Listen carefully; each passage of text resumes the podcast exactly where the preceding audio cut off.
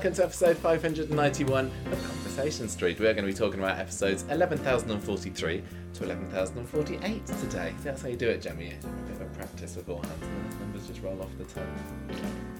Just like that. Um, but this is episodes between the 28th of August and the 1st of September. We're of approaching September. the autumn now. It's time for those Hogwarts students to get on the Hogwarts Express today. I don't know where that came from. You could have said anything else. You could have been like. That's the- what happens on the 1st of September. Is it? I'm a nerd. Yeah. Okay, well, Yeah. I, I, well, it's not going to be hot next week. It's gonna yeah. That's the sun is coming out at last next week. That's good, isn't it? Um, right. Um, I, I we- we're starting recording late today, so I'm just gonna get straight onto the quiz if that's okay with you. I, I don't know whether we've had anything exceptionally amazing to, in our lives to talk about to this talk week. about, but nobody wants Oh, to hear it. Sorted out the attic this week, haven't we? And I put all the Coronation was Street stuff saying. in the same place. It's very nice and neat. I'm proud of myself for that. I am. Yeah. Come round and see everybody. Congratulations. So, quiz. Things that Let's go. happened between the 28th of August and the 1st of September in years ending in a 3 and an 8, and I sourced the information from coronationstreet.fandom.com. 28th of August 2013. Katie leaves Chesney after he invites which couple to a romantic dinner she had planned? Fizz and Tyrone. Correct. But have also Remember that. accepted Tyrone and Fizz. 29th of August 1973. There's a cabaret at the Rovers. yes. Can you name any of the acts? Um, I can. you This get is. a point for everyone you get right. Oh, no. to get here. Oh. Well, I know that this is the one where Betty and Bet did their um, Stan and Ollie. Oh no, they did their couple of swells, didn't they? Were they Stan and Right, Ollie? Can you tell me remember. some of Betty the and acts? Betty and Bet doing what? A couple of swells dance. No, you need to tell me who they were in drag I think as. I think they were Laurel and Hardy. Yes. Yeah. Um, So you're gonna put down two? oh, do I get two I points for told Bet you, and Betty? for everyone you Ah, get. Nice. Um, You're not gonna get any more. No, I'm not. Was the, this was the drag, wasn't it? This is the one where This the was- women lost the bet against the men. Kings. Yeah, Corrie. Crikey! And I can you believe they got through a whole episode without reading any books to children? I can't remember anything else that was on there. Were they all fairly minor characters? I don't even know. Hilda Ogden? no. No. Um, no, just tell me. Who do you think was the MC? Um, Annie Walker. was Lucille Hewitt in there? I don't know. Oh, just tell me. I haven't got a clue. Okay, well Emily was the MC because she's always the MC. Isn't she? Of course. Uh, Renee De La Fonte, who was a character in it for five episodes, played the Oh. organ. Okay. Rita Oh, played Danny LaRue, oh, is this the Danny LaRue episode? and Am I getting zeros for these ones that no, I didn't you get? just by don't get points. Okay, as it should be. Who do you think played Ken Dodd? Oh gosh, I got vague recollection of this. I don't know. I don't know.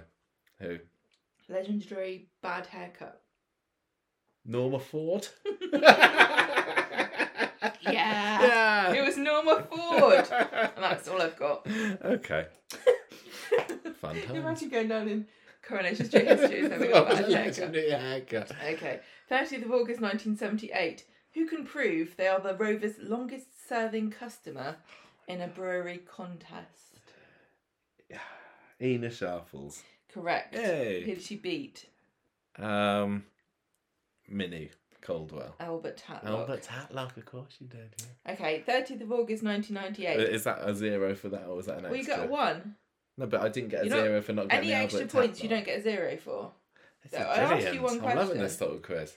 30th of August 1998. Who does Toya run away to London to find? Her dad. What's his name? Um. oh, what's her dad's name? Yeah, what's her dad's name? I can't, I'm gonna kick myself when you tell It's me not- this.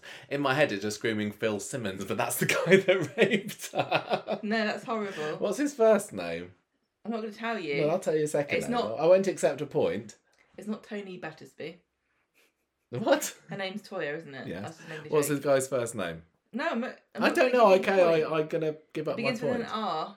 Ronnie Clegg. Yeah. Clayton. Clegg. Ronnie Clegg. Clegg. Do I get a point No, for that? you just Oh, said. no. What is wrong Half with you? a point. Thirty first of August two thousand and eight. this is a Harsh, serious question. 2008. Listen carefully. This is serious and Yeah. sad. Who ends up in hospital after being poisoned? Jerry Morton. Sad, wasn't it? Yeah, so sad. so tragic. Here's another sad question. Yeah. Everyone's going to cry when they hear this one. Hmm. 1st of September 2003. Everyone, Curly Watts. hold Is it Curly Watts the answer? hold your loved ones. Final appearance of which three characters? Curly Watts, Emma Watts, Benjamin Watts. Sad. Do I get three points Sad but that? true. Yes. I'm I'm not sure that this new way of doing the quiz is uh, no, good for this, your this, ego. this, this working out well for me. Okay, This what- is this is um, get 100 points? Yeah, this is um like because Curly was in it for twenty years, wasn't he? And uh, like he did nineteen eighty three to two thousand and three, and now we got another twenty years. So is this hashtag bring back Curly time? Well, I'm not campaigning. I think not. I think that no, he is though. It's all right. We don't need to do it. Is that it? That is it. Oh, nice. I got eight out of nine for that. That very fairly scored quiz. Thank you very much. Good job. Good quiz. Would you like to know birthdays? Yes.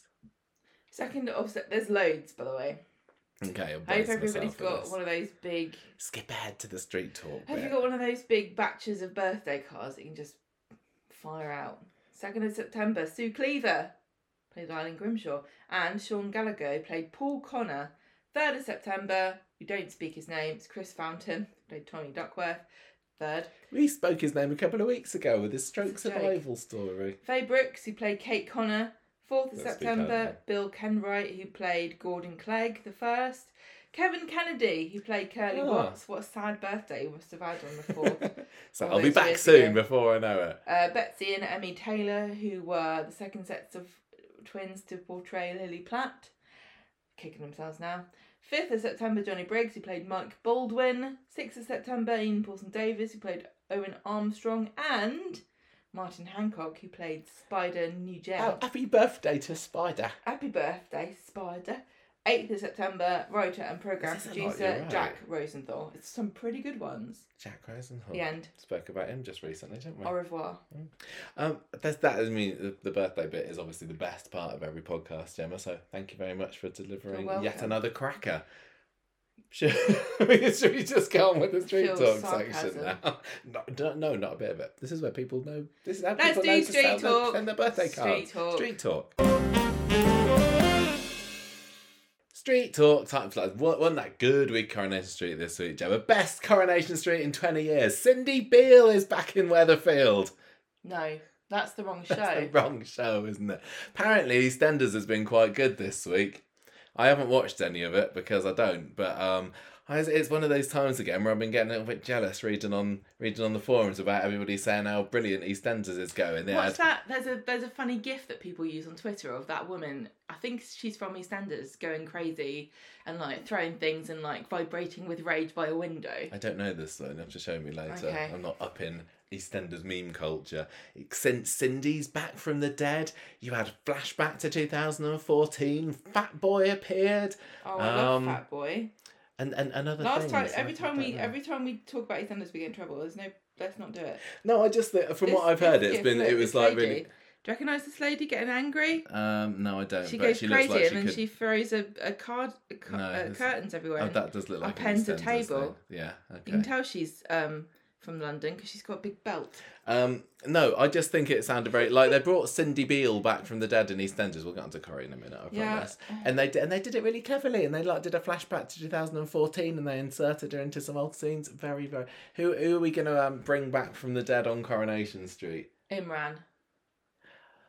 I told you exactly my scenario, and you poo pooed me. What that we didn't actually see his soul leave his mouth. yeah, we didn't see a little Imran ghost with a beard Going, float out like. I I, th- I think he looked pretty much dead when we saw No, it. I told you my theory that he was secretly working on a like a terrorism or like mob case, and he was uh, found out some information as he was doing the lawyering, and then he had to go into witness protection, and then they took him uh, secretly away, and he's like, "But Toya is my one true love," and they're like, "Shut up, Imran, get in the car," and then he drove him off somewhere, and now he's been living It could happen, couldn't it? There's not been. I don't think there's been many Coronation Street characters Because that have like. honestly, just falling over when you It, it, yeah, and we saw an that that paramedic That wasn't paramedic- really doing a very good Ah. job with the chest compressions. She was in on it. that's exactly. I think it was a man. That is Was? Oh, yeah, it exactly a man, right. right, it was a man. I think that's canon then. It wasn't just a lazy extra, it was actually part of the plot. Make it happen. We made hashtag Bring Back Henry happen. We're man- manifesting it into the universe. I've read The Secret. We do- The I don't think that- But this is what I'm doing manifesting. I don't know whether Coronation Street has got a character as high a caliber as, as Cindy me? Beale that has died off screen. No. Which which she was believed to have done, and that we can rewrite. I mean, you got like you know just pitch up Kirsty. You got Kirsty. Oh. She died off screen, didn't she? But I don't get the the one. The only one that I would accept is if uh, well, we've said this before. If Dennis Tanner Dennis isn't actually dead because I'm so still anytime. so so fuming all these years later about the way his death was treated on episode ten Are you listening thousand. I want Phil? that to be a big old Dennis trip trick and for him to come It riding on back into Weatherfield. It perfectly fits the character, that's the thing. And we've been watching old episodes of Corrie again from the 60s, and honestly, Dennis Tanner Best is thing. my dream Absolutely best thing. character. He is one of my favourite characters of all time. yeah, I do, but, but I don't know whether I don't know whether he's big for everybody. I don't know whether we've got anybody, but anyway. I Well, just because congratulations Coronation Street's a to bit more- EastEnders fans for having a jolly good program to watch this week. But Corrie wasn't half bad either. so- Coronation Street can be quite canny about what information it gives you about characters unnecessarily. And I said before about it not filling in blanks and stuff, and it's because it, it is keeping things, Mm. um, which obviously EastEnders didn't do with with Cindy Beale. But then they went, so what? We're You've allowed- already paid for your license fee. What are you going to do about it? We're allowed to talk about Cindy Beale on this podcast anyway, aren't we? Because she's played by Michelle Collins. Who Most was- famous, obviously, for her fantastic Mancunian accent when she was Stella Price in Coronation Her Street 10 years Mancunian ago. accent is as good as mine. maybe they could bring well, we bring both, back Stella Price, but cast as somebody else. Maybe We both sort of get paid for it, don't we? Um, yeah, you do sometimes. Yeah. Right. Um, shall shall we actually get on to this week's Coronation Street? And I, and I apologise in advance for my shoddily arranged stories this week because Stephen Reid had his finger in many pies this week, and I and I was saying, well, does this, this belong here? Does that belong there? So the way that I've sorted this, I'm going to do the Nipper Snapper and Ryan's story kind of merged together, even though they're not really merged. But Ryan was getting his kit off to try and pay for the money that the factory needs. So we got, I'm calling it Nipper Snapped Up. That was a new one for this week. That's all right. Good job, Michael. Nipper Snapped Up by Lou and obviously the showing privates Ryan. Um, Ronnie and Cher comes next, so that's Stephen's other storyline of the week. Where there was definitely some crossover. We have got Paul, Paulie, Paul, um, What's getting up to all friend's sorts in the lake. Shelley, Shelley. Shelley. We need to think of some pun for Shelley stealing I've tried, I've tried, but I couldn't think of anything. Um, Papa Dom was in it this week. What's We'll, uh, that? You know, the Dom story. Who's A Dom? Oh, yeah. Ex- ex- Who's Dom? Exactly. That story managed to make it into three episodes, all three of this week's episodes, and I'm still, sorry. still we're saying who's Dom. Uh, and there's a bit of the Cassie come home story as well. So, um, would you like to do which? You know, take your pick of the Stephen stories, Gemma. Do you want to synopsize the Nipper Snapper one, or do you want to do the the Rovers one? When are they going to do a tribute song to Uncle Stephen? I'm going to let you take this first one, Gemma, just to focus you in on this. Because I'm looking at my phone. so, um, I apologise in advance for anything that belongs in another storyline. That's all I'm going to say. Okay. Disclaimer. Over to you, Gemma. What's been going on this week? Int Factory. On Monday, Angelique, she was the one who was doing the secret deal. Well, not secret. The deals with the American guy. Yes, it was And Angelique and Owen. Owen. So they were the initial ones that n- understood the, the amazing appeal of Nipper Snapper. Yes. She goes to the cafe and sees Colin. She's like, I need to see you about the contract. And when they finally get this meeting, she says, I don't want to renew it. I love this. She's like, we're selling loads of these. But Owen said we could do ourselves. Yeah. Who'd have thought that somebody else could come up with the idea of putting words, Words on, on clothes t-shirts. and then making small child-sized t-shirts with the same words on? That's well, not the same. It's not the same, Michael. It's similar. similar words on. Yeah, like it's really not the best idea, is it? I mean, they Their somehow first- managed. How much have they managed to get out of it? They get seventy thousand pounds each, the three of them. I can't believe it, honestly. Anyway, the Do- first idea that Owen and Angelique are pitching is that's the way the cookie crumbles on the adult t shirt, and the child's t shirt says the cookie. So I don't think they've quite got it. Anyway, they, they leave, and Stephen and you what, um, what's her name? Lydia Flint from from the, the, the new brewery owner. She's got a whole book full of quotes. She's got loads of quotes. she needs to team up with Angelique and Owen. They'd they'd wipe the floor with um with the the, the nipper snapper lot. Her quote is If you can't stand the heat, get out of the kitchen. if you can't stand the kitchen, get out of the heat. Yeah. Nice, one. So, um, Stephen and Carla have to break the news to I Sarah want and them to do. I, they've I, come I, up I with their want them own to do words. one with one of them says "padam" and then the kid says "community centre." And then about three people go, "Huh." I get that. I, get I- it. Do you listen to that stupid podcast? Right, back at home, Ryan tells uh, who does Carla. Carla and Carla. Peter, Yeah. I can't help you pay off Lou because I've um the people sponsoring me are demanding too much, and Carla says, "Don't worry about it." And then Ryan still kept, get keeps getting badgered by this guy that wants him to make a private video of his privates. Private video, literally. Stephen's on the phone with Angelique later. Tell you what, guys probably there was a peeping Thomas in a tree at the lake on Monday's episode as well, wasn't he? If he were, if he was at that lake with Billy and Billy and Paul, he'd get a Oh. he'd yeah, be able to snap away himself. Mm, white man down. Mm. So, um, Stephen's on the phone with Angelique later, and he says, "Look, why don't you buy the company, and then you can you can have all of our great ideas." Sarah Michael said, "They're our ideas." but we I- came up with them. that took me a good you can't two minutes to come up with all of intellectual those. copyright. And and Michael's like, to be frank, I don't think I've got another good idea in me. That was my one good idea. And then the Bee Gees come in and say, "It's only words." Oh, good God.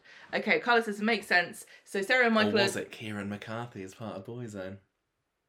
I can't tell too. you the answer. I'm doing all the stupid Sarah Sarah and today. Michael are discussing it in the bistro later, and Sarah seems a bit more convinced than Michael it's a good idea. Tim overhears, digs about Stephen being dodgy, and tells Sarah there's a lot about her uncle that she doesn't know, including the fact that he told Elaine that he was being coercively controlled by Gabrielle, and the fact that he made up this company, Seagull, and that he pretended that she was part of it. I love, Sarah I love didn't how, know any of this. I love how Tim's been sitting on this information for the best part of what a month. Do you think he's known that Stephen's been dodgy and been doing all this, all sorts, and he's literally lived next door to to Sarah Louise, and he, he could have told her, and he's like, no, the story the story time has just has just come about. I'm going to keep it to myself. Now I'm going to drop this truth bomb. An episode. Yeah. Although I, you, you must admit, Gemma, No, Tim hate Tim anything. Hater of the podcast No, what do I have to admit? was quite funny when he came into the shop looking for cauliflower today, wasn't it? what was it for? Sal's cauliflower cheese. No, cauliflower cheese is that good. I'm sorry, but it's not. And you managed to avoid making fat joke as well, Coronation Street. You have matured since earlier this year. vegetables. Peter comes in to see Carla later and tells um she tells him that she's worried and she feels bad about him to sell nipper snapper after all the hard work that everyone put into it. and Peter's like, "Why don't you give them some of the money?" Is it like Nipper Snapper was just a glint in Michael's eye six months ago, wasn't it? Well, he yeah, Is, I this- mean, is it really that easy to make thousands, tens of thousands of pounds if you're in business? Michael, If you're in a backstreet underwear are you factory? asking me? no, I don't know. Is the answer. Um, you should get in on it. Well, Peter says, "Why don't you give them some money?" And you know, Carla did basically come in and steal all of their stuff because she said that they used their photocopier, which means that she owns everything that they where they came up with. Mm. Ryan comes into the Rovers and he has arranged to meet up with Carla, and then Daisy's talking to him about um, people making stupid comments uh, online. Jenny intervenes and because they're talking about um, equipment for social media stuff, and Jenny says, "Oh, Daisy's got a ring light. She doesn't use it anymore." And everyone gets a bit awkward because obviously Daisy's worrying. Dais- Daisy's like, "Look, social media stuff did not work out well for me. She she doesn't want. She also is very aware of the fact that it led to Ryan being, you know, scarred by this acid attack, and Mm. now it just just a very awkward conversation. Well, also, she's still, you know, things still not great between them because she's moved in nearby and they had the And kiss and everything, and Daniel still doesn't know about it. And And Ryan's still got the hots for her, and we don't really know what she feels about it, but she we know that she's awkward. Mm. Anyway, at the Platts later, Audrey's got to, to speaking to Gail about this equity release, um, oh yeah, she's got she brings a letter around that again, keeps- sending her letters, and and she and she gets Gail to look at it, and they're like, "This looks really real." So Sarah comes in and tells them what Tim had said about Gabrielle and Stephen. Did they know that Gabrielle was controlling him? And they're like, "Oh, sorry, yeah, but we did know this." I got, I got very confused and you had to explain this bit to me because I didn't understand what Sarah thought was going on because Tim told her Stephen says he's been coercively controlled and my immediate reaction to this would be for Sarah to say no that's a load of rubbish have you Gail or mum and gran have you heard what lies Tim's been spreading but actually she did believe it didn't she because then she goes and phones up Gabrielle She's like, "Hey, accuses her of such leave my uncle Stephen alone. It's very weird that they. I guess they don't need to because he's her boss now, kind of. But it is weird to me that there's this whole background where Stephen and Sarah must have been incredibly close when they were in Milan together. And that- all of that's kind of gone unspoken. No, like Stephen's never been like, "Hey Sarah, remember that time when we were up against it at Milan Fashion Week and flashback you helped me out with those extra long jeans flies and we were having a espresso in the square and she's like oh uncle stephen you're right you know they don't no like it's they just they've just kind of forgotten all about that but you don't really need to because they've already got quite a strong relationship yeah with- yeah I don't think I well i just think would like need a few a few little references to she's it. got a very strong relationship even more than almost anybody else because Yeah. although that you know audrey's his mum and gail's his, his sister Well, Stephen was, you know, Audrey didn't even uh, Exactly. have anything to do with him for Sarah's probably the 40 years of his person who knows him the best out of Yeah. the whole family, and and she has everything's been and it, she's not finding it weird that he's turned into a complete manipulative freak in the last like ten years of her life Mm. out of completely nowhere. She's not even asking any questions. Well, her suspicions are definitely raised this week. well, she phones they? Gabrielle up and she's like. Leave my Uncle Stephen alone. He doesn't need thieves and liars like you. And Gabrielle's like, Oh, Sarah, you're so dumb, but at least you're pretty. Um, she says you're naive and trusting of Stephen. He's the one who's not being honest with you, and puts the phone down on her. so Carla tells Stephen and Michael that they're going to get a cut of the sale of Nipper Snapper and uh, try to get uh, Stephen to do his best with the deal. So Sarah goes back to the Platts and they show this equity release letter, and she says, mm, "Yeah, it looks fake. It looks like a big scam." And Audrey's like, "Do you think it's something to do with the fact that Stephen had an estate agent round at my house last year to evaluate? It wouldn't have anything to do with that, would it?" And Sarah's like, "Hang on a minute," and has another look at the letter. Yeah, I mean, she she knows that Stephen is a is a master letter forger and scammer, and he's he's up to no good. She so knows that he forged the information yeah, about I mean, her. th- there's there's no question that this one's a forgery or, or, or anything, but she. Um, well, not from, that's not that Stephen's done it, as but soon yeah, as they say Stephen, her, her her interest is piqued. hmm So Daisy brings round this ring light to Ryan and they get chatting and he tells her that um, the hospital has told him he could start to put makeup on the scars to to minimise the appearance of them and, and Daisy's like, I can help you with that if you need it and he's very grateful so she leaves. Then we get to see Sarah confronting Stephen about this letter from the equity release people and Gabrielle and he's she said to him, What the hell is going on here? And he says, I can explain.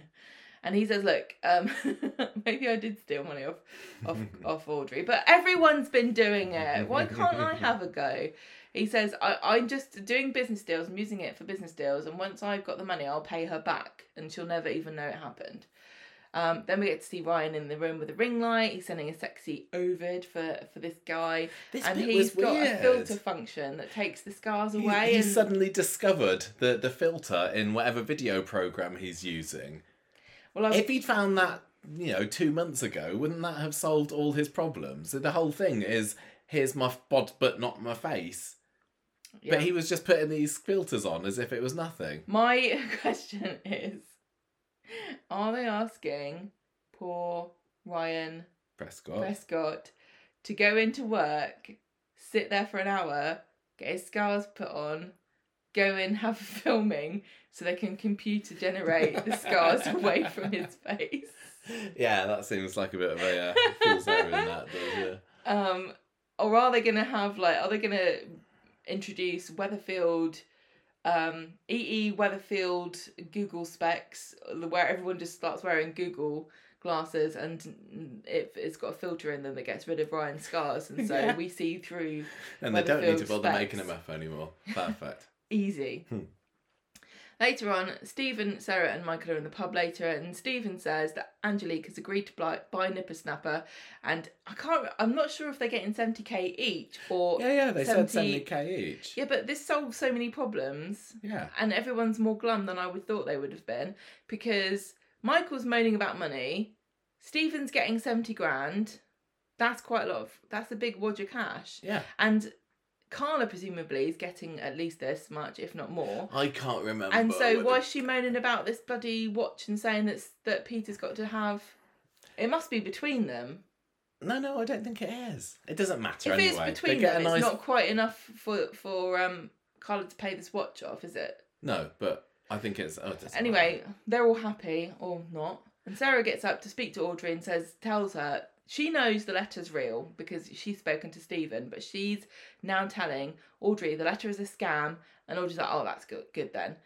Yeah, because she's she's now in a she's got this money and she doesn't want to. No, she knows that Stephen has got 70 grand and she thinks he's going to put this back into Audrey's house. Oh yeah, yeah, yeah, of course. And so Audrey's like, thank goodness for that. Um, Sarah takes Stephen to one side and says, You make sure you pay back every penny you took. And I'm not to feel guilty about this. I'm not to believe a single word you say ever again. You and me are, are over, basically. On Wednesday, Stephen tells Sarah and Carla he's meeting Angelique next week to finalise this, this deal, but he'd rather do it alone. He doesn't want to talk to her about it. And Sarah's overheard him having a conversation to make a meeting later on that day, and she thinks it's Angelique. And so she follows him to this hotel where they're having this meeting. Which hotel do you think it is, Michael? Ooh, I couldn't guess. she um she thinks he's trying to cut them out of the deal so he can get a bit more money, but it turns out that no, it's actually a meeting he's having with Jenny, and he feeds her this bollocks about. I'm gonna say that about the I fact did. that um he's he's I have the family's best interests in heart at heart and all this stuff. And uh, it turns out he's there with Jenny to help her with the Newton and Ridley deal, the which other we don't get to see. No. Um, Carla meets up with Lou. So Lou, remind everybody, is Rufus's um, Widow. ex-wife, widow, and she's the one that, that that is now hassling Carla and Peter for the watch money that Peter stole earlier in the year. And she gives uh, Carla gives Lou some of the cash that they owe them and says the rest is coming. Lou's stressed out and she says, I can see why this was weird. She's like, Oh, you know what? I can see why Rufus used to take drugs. and Carla's like, Yeah, drugs are cool, aren't they? Did you take any? And Lou's like, Yeah, I did actually, but um, it was just too groovy for me. All these vibrant colours and uh, hallucinations and stuff. Wow, they just couldn't keep up the editing in the in the in the suite, so I had to stop taking them. And Carla's like, "What'd you say? Paranoia, funny lights, hallucinations." Feeling like you're having a mental breakdown. By gum, that sounds like what I had. hmm. I thought that this was a fairly clunky, fairly clunky way of Carla finding out what Stephen had maybe been up to. Um, I just, yeah, it was just one of those coincidences yet again that you know, if Lou hadn't said it, but I know that things like that do happen in real life, but it, it really did feel the shoehorned. It's just the way that Lou. Have, a, have this lovely gift wrap plot development, Carla. Go and scurry off and do a bit of investigating this. There you go. Love from Lou. It's all also the way that Lou seems to be blissfully unaware of what she's actually saying, where she keeps insisting to Carla that Rufus was a incredibly conscientious microdosing drug user who would never have taken too much and drowned himself in a swimming pool. Mm, Um, why I don't understand how you couldn't put the two together, no. and also I don't understand why nobody's like putting a. Feels cruel to me to let somebody labour under the idea, even though this is completely true in the world of Coronation Street, but in real life, wouldn't you you wouldn't encourage this poor woman to believe that her husband was murdered when it feels very clear that he died of an overdose? Oh yeah, I know. Goes to show you, doesn't it? Mm. If anybody ever dies, it's probably a conspiracy. So Carla goes and tells Roy. She's like, Roy, do you remember that time when I thought I was having a mental breakdown again? And um, it was all like, it was almost like I was on drugs. Guess what? I think I was on drugs. I think somebody drugged me with LSD. And I really liked, this was a good way, this is good writing, because Carla did come across like 50 50 as to whether she was paranoid and slightly on the edge of having another men- mental breakdown or if she's actually telling the truth about she came that she across that way, but she, She seems it? very, very convinced. all of a sudden, Yeah. like the the blinkers It have been taken off her eyes, makes and of course I was drugged. And But oh, I don't know whether nobody's you... asking her the question, who do you think did it? Mm. That's the obvious question. That's the elephant in the room that Coronation Street's not addressing here. So um, she's saying, look, Lou described microdosing exactly like what I experienced. And I think that somebody near me has drugged me with LSD. And was like, that sounds crazy. And she says, look, here's a printout I found online of a very reputable drugs website that's told me that all of my symptoms match exactly to LSD. And it came and went when my psychosis, what I had before, never did. And Roy says, You've got to be cautious about this, but who do you think would have done it? And uh, Sarah, is it Rufus? If it's Stephen? And Roy, just, I don't think any of those people did it. And Carla's convinced. To me, it seems obvious. If I was Carla, I'd think it was Rufus. It's a shame. Yeah. I, I think that as soon as Stephen finds out that Carla is suspicious that she was drugged with LSD, he's going to steer her towards thinking it was Rufus. That would make sense for for Rufus to try and what was even he trying to do? He was he was more interested in a nipper snapper, wasn't he? I think? Everyone loves Nipper Snapper. It's the- It's the best business idea Business that's ever idea been of the invented ever since coloured. yeah, so maybe if she thinks that he was microdosing her just to try and get an easier nipper snapper deal or something, possibly, or did, or but did her psychosis? I mean, if you're if you're No, Stephen, you did. say, do you not think it's suspicious that it stopped right after Rufus died? Mm, It's obvious. It's you know. that makes sense for it to go that way. Roy's. this is when Roy Roy's like, phones no, up I don't Peter. think so. He phones up Peter. He tells us he's worried about Carla. So when Carla gets home, who does she find on the sofa? It's hard to tell because she has a different, yet more, even more fabulous hairstyle. It's Dr. Gaddas. Hooray! Hooray! She's come in. She's bobbed She's in on so the way home. nice. Yeah, she just popped in on the way home from home She's from like, work. Don't worry, I was going to the co-op anyway to get a meal deal. How are you, Carla? And Carla says, Oh, this is well out of order. I'm actually a bit knocked about this. Why are people talking about me behind my back? And P- Gaddas says Peter's concerned that you're having paranoid thoughts. And Peter's like, You think you've been spiked with LSD? It sounds a bit paranoid to me. And Carla says to Dr. Gaddas, I, I'm actually fine. And Gaddas is relieved and goes home. I'm not even going to make a comment about She's the like- implausibility of Dr. Gaddas actually popping around Carla's because I was just pleased to see her. Well, She I can mean, turn up anywhere she likes. Even Carla mentioned that it was impossible to get a doctor's appointment at the at the medical centre She these did. days. She did. Carla goes around and sees Roy. He says, uh, "I didn't get Dr. Gaddas involved, but I can give you the details of a clinic who can test for LSD in your body for up to ninety days." And Carla says, "Well, if the results come back positive, I'm going to raise hell." This is where she's speaking and like the voiceover is Jenny taking Stephen upstairs, isn't oh it? yeah, another Stephen Uh, voiceover. probably unnecessary, but Well, I thought it was unnecessary that Carla had to go and see Roy to, for him to tell her that there's a test that it can detect well, LSD. you were telling me this before um, Roy mentioned it, weren't you? Well, I You was said, there's a test, there's a if, test. if Dr. Gaddas, no, I was saying if D- Dr. Gaddas, even why didn't she even say? So, hang on, Carla, what do you think you've been drugged with? Mm. Because she can, she, She, can was tell. off the clock. She's like, look, I honestly don't really care. I'm here for the drama. What's going on? but yeah, I thought it was weird. Dr. Gaddas seems like a more likely person to say we can test you for LSD. Mm. Maybe the NHS doesn't do that anymore. Maybe not. Maybe it's not free anymore on the NHS. On Friday, Sarah is suspicious of Stephen's plans for going on holiday with Jenny because she says, Where are you getting all the money for that? And he says, Well, actually, it's Jenny that's paying because she's got this money now from selling the Rovers. Yeah, Sarah wants him to be giving the money back to Audrey so Yeah. that the whole matter can be have a line drawn under Yeah, it. But he's like, oh, she'll get it back eventually. Roy phones Carla and she says, Yeah, I ordered a kit, but don't tell Peter. Stephen comes in and says, Can we talk about the nipper snapper snail? the snapper snail. Is that their mascot? yeah, it's a little snail. What's his name? It's probably called Stephen. Stephen the snail. yeah. right, so Stephen finds himself. Well, uh, they, they would call the snail Shelley, but we've already got a Shelley in the program Oh, at the moment, haven't we? Okay, right, so Stephen ends up homeless because Tim is uh, trying to sell the flat. And so he. He's, he's just decided to, he's got he's off he's too much cauliflower has put him in a bad mood this week, isn't it? It's like ah, how dare you go out with Stephen? Ah, Stephen, you're not living with me anymore. Uh, yeah, he's just decided Tim's to come out of his hibernation. My wife's forcing me to eat a side dish as though it's a main course. Anyway, um, yeah, he's kicking him out of Red Bank. He's he's yeah, and so I hope somebody moves into that flat because it seems like a bit of a waste putting it all together. If that's all we got to see of it. I know that's what we were saying when they put the set together in the Mm. first place.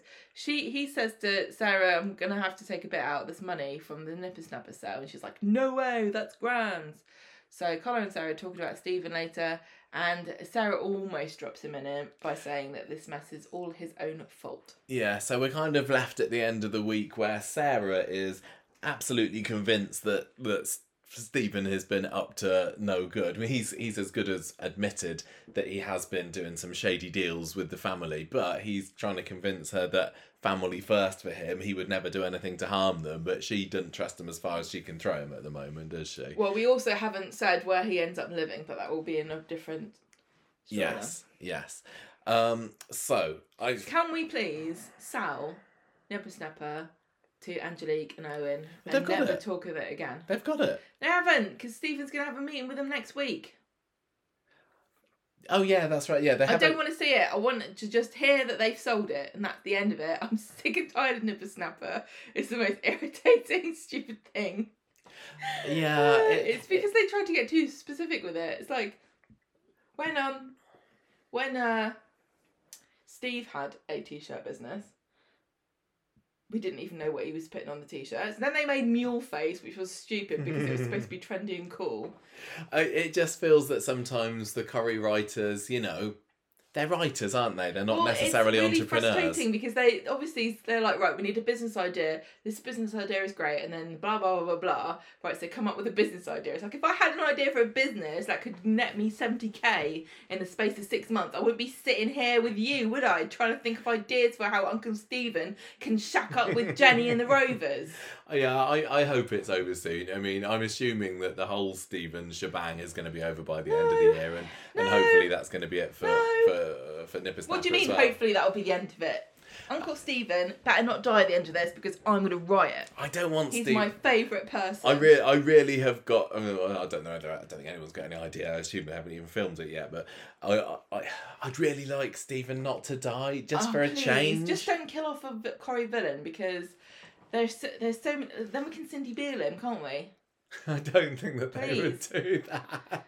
I don't think that Stephen Reid is down in the annals of soap history I don't- alongside Well, Cindy Beale somehow. How somehow. dare you?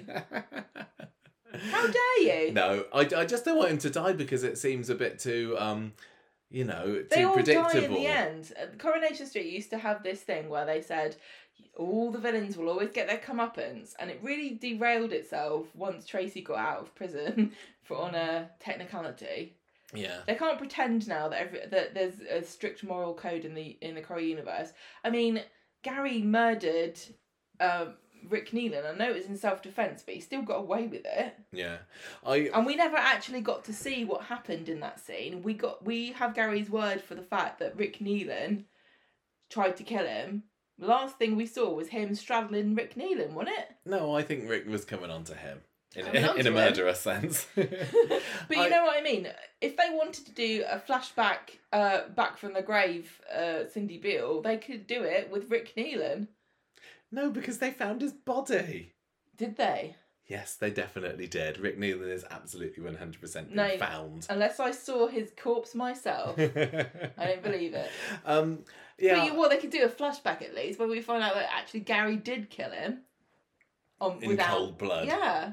We've Uh, only got Gary's the, word for it. I've the been ship, saying this for the years. ship has sailed on. Gary Windass ship sailed now. on that. I mean, a, ye- a year with it. ago, it was building up to something. right? A year ago, it was building up to volume wall, wasn't it? And it felt like, you know, this is finally at the climax of, yeah. of the Gary Windass saga that's been bubbling for the last three years. And we've barely seen him since. I feel He's like, like, every time he shows up in a scene at the moment, it's like, I think I got away with that one.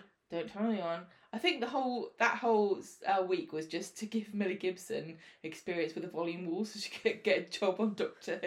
yeah, she's probably put that on her CV. She's like, yeah, I've she? done volume wall, brilliant, easy. I threw, I threw a glass over the side. Do you feel that the stakes are being raised in the Stevens story No, now? everything's perfect. I, I feel like he Nothing's needs. wrong with it. I feel like he needs to Murder do again. another murder or something because that I, I, I didn't Oh. mind this week's Coronation Street, but it was very very businessy and numbers heavy, wasn't it? And and that's not my favourite thing. I it it's like he's it he he it's the, no, nobody's really talking about Rufus much anymore. They are a little bit. Leo and Teddy completely been forgotten about. It just doesn't feel like you know even though a few more people know about him, if I was Stephen, I wouldn't really be panicking. And I think at this stage, he should be sweating more, but he's still playing it fairly cool. I mean, he think? got away with that tie pin really easily. Yeah, that's the thing. They're bringing up things that could um, lead to his downfall, but then it's kind of explained away really quickly, and it's like, okay, he gets to live another day. So, uh, although I am enjoying the story, obviously, I just I, I don't feel the stakes at this stage are as high as they should be, and I, I Who's that lady that came into the Rovers with all the books of quotes? Um I've forgotten her name, but I did say it earlier. She Flint. is gonna die. Maybe he's gonna kill her. Well, this is the, the Every time a new character is tangentially involved in Stephen's story, I'm like, Dad. maybe that's how they're gonna you know sort out that story. Maybe he's gonna kill Daisy. Anyway, we're not allowed to talk about it yet because that's the that's What the you next think? story. Gonna kill Daisy? No, I think not. Can you imagine how much Twitter would lose their minds if Stephen Reid killed Daisy? Oh my gosh. I Um, would not so be happy with that either. This um this test that Carla's ordered off, um, it ain't gonna work, is it? Because they said it's a ninety day um test for LSD, but she was tripping out back in March time. If they're testing hair, well, I guess it depends on the. The thing is, She hasn't hair, washed her hair for no, three your months. hair.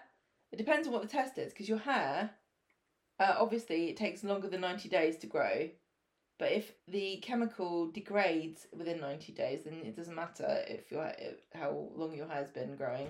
It just Do you know what I mean? Some some Yeah. chemicals stay in your hair or your nails or any or things like that for for a long period of time. But if it's been denatured or something, It just felt odd to me that they made a thing of saying this 90 day when everyone can look back and say, no, it was earlier than 90 days. Carla herself didn't even say, hang on a minute, it was back in March when I was having this psychotic episode.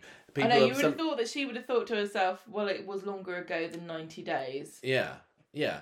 Um, I mean, I suppose what people are saying, and probably they'll go down this route, is she'll say, well, when I was in the hospital, they took blood samples, so can I get hold of this blood sample? I and that says, yes, I've got keep LSD. them. Uh, I, I also don't think they would give them to you. um, I don't think the NHS keeps your blood samples and then hands them back out to you. I'll tell you what, she needs to, who she needs to enlist. Bistro Moi- Ninja. Moira. Moira's a brilliant blood stealer, isn't she? Do you remember? She loves it, yeah. She's a vampire. um yeah so like i'm I, i'm semi enjoying it but it's a little bit too businessy and and i think there needs to be another murder soon otherwise i'm i'm at risk of losing interest in Can't it mix business with pleasure. they're clearly building up to something to happen in the autumn but oh, i don't know Who's gonna die? I, I still don't know at the moment you know imagine if I just don't imagine want if it was Henry. It's not going to be Henry. Um, I just don't don't want it to be either Owen or Angelique or Lou because they're the most, Most dull boring. people for it got to to be. be Yet it probably somebody will be one of those. Important. I like even Elaine. I think she's probably off the hook now, unless you know maybe maybe she's having a little break at the moment so that she can come back and be murdered. That's that's been a thing before. Elaine is Paula is Paula having a Mm. little breather before her final scenes on the street. Although if if she does get killed, then it's more obvious that it's Stephen. Uh, it is well, we've said it many times before that it need, they need to go big, but I don't know. So um, let's let's do the, the the Rovers side of it. Anything anything good going on No. on Twitter at the moment, No, Gemma? carry Gemma's. Gemma's just checked out. That's fine. I'm going to tell you all about the Ronnie and Cher story, business stuff. So on Monday. Um, I had, you had to explain this bit for me about what's going going on with these um the, these six houses because I was busy tapping away notes for other things. I said, Gemma, what's this? What's this scheme that Ed's come up? And you said, well, Ed's found a pair of people who've gone tits up and they were having a development to six houses with planning permission, and he reckons that he can get them. So that's exactly what it is. That's literally the only. They're thing. going to buy some land and they're going to build some houses on them. Planning permission's already in place. This is a win win. They need to get in there quick. Ed's kind of been um, bolstered by Ronnie's motivational talks over the last few weeks, hasn't he? And he wants to, um, he's like, yeah, let's, let's take a bit of a gamble in business, way. And he says, oh, it's going to take all the money that we've got, though. Now, unbeknownst to him, they've got a little bit less cash than he actually thinks because Ronnie's been none. using it to buy Newton and Ridley shares. So Ronnie's getting a bit hot under the collar Hope he hasn't been this. doing insider trading. He has. He'll tell you. He's been Oh. doing it, oh. Uh, doing it all. So he says, right. It's only okay if you're a politician. So Ronnie says, "Look, Debbie, th- we're in a bit of trouble here." Debbie, Debbie, this week was basically saying, "Just do it. It'll be Debbie's fine. like Nothing little- could go wrong. Buy the shares. You're gonna be, you're gonna be swimming in a swimming pool of money by the end of the week. Just do it." And then when it all goes wrong at the end of the week, she says, "Well, uh, nobody pressured you into it, Ronnie. Don't blame this on me." Like, Debbie, Debbie, you literally just lit that touch like- paper and stood back this week. She's like a little devil on your shoulder, isn't she? She's Yeah. like, eat the eclair, eat the eclair. And then next week she's like, now you're fat. Gemma, that's Hightus. You're not allowed to say that. She's just a devil on your shoulder. Oh, sorry. um, so Ronnie's telling Debbie about it, and, and he says, "Look, I- I'd have gone for this if I hadn't bought the shares." And she says, "No, no, no, no, no. You did the right thing. Don't worry about it." but Ed, Ed's not listening to Ronnie at all this week, is he? He's like, "I've done this. Sorry, I didn't tell you, but I've, I've, I've signed these papers. Sorry, I didn't tell you. I've done man." this." Yeah, exactly. He's like, he's going off as uh, he's uh, on a on an independent street this what week. they need to do is have a clear definition of their roles in this business. Well, they did, didn't they? Ed said to Ronnie last week, "I'll leave you to do all the money things." And but, but I know I know that like buying the surveyor, getting the surveyor and everything this week wasn't that, but um, yeah, Ed Ed was um, Gung ho. yeah he was he was a little bit gung ho about it. You're right.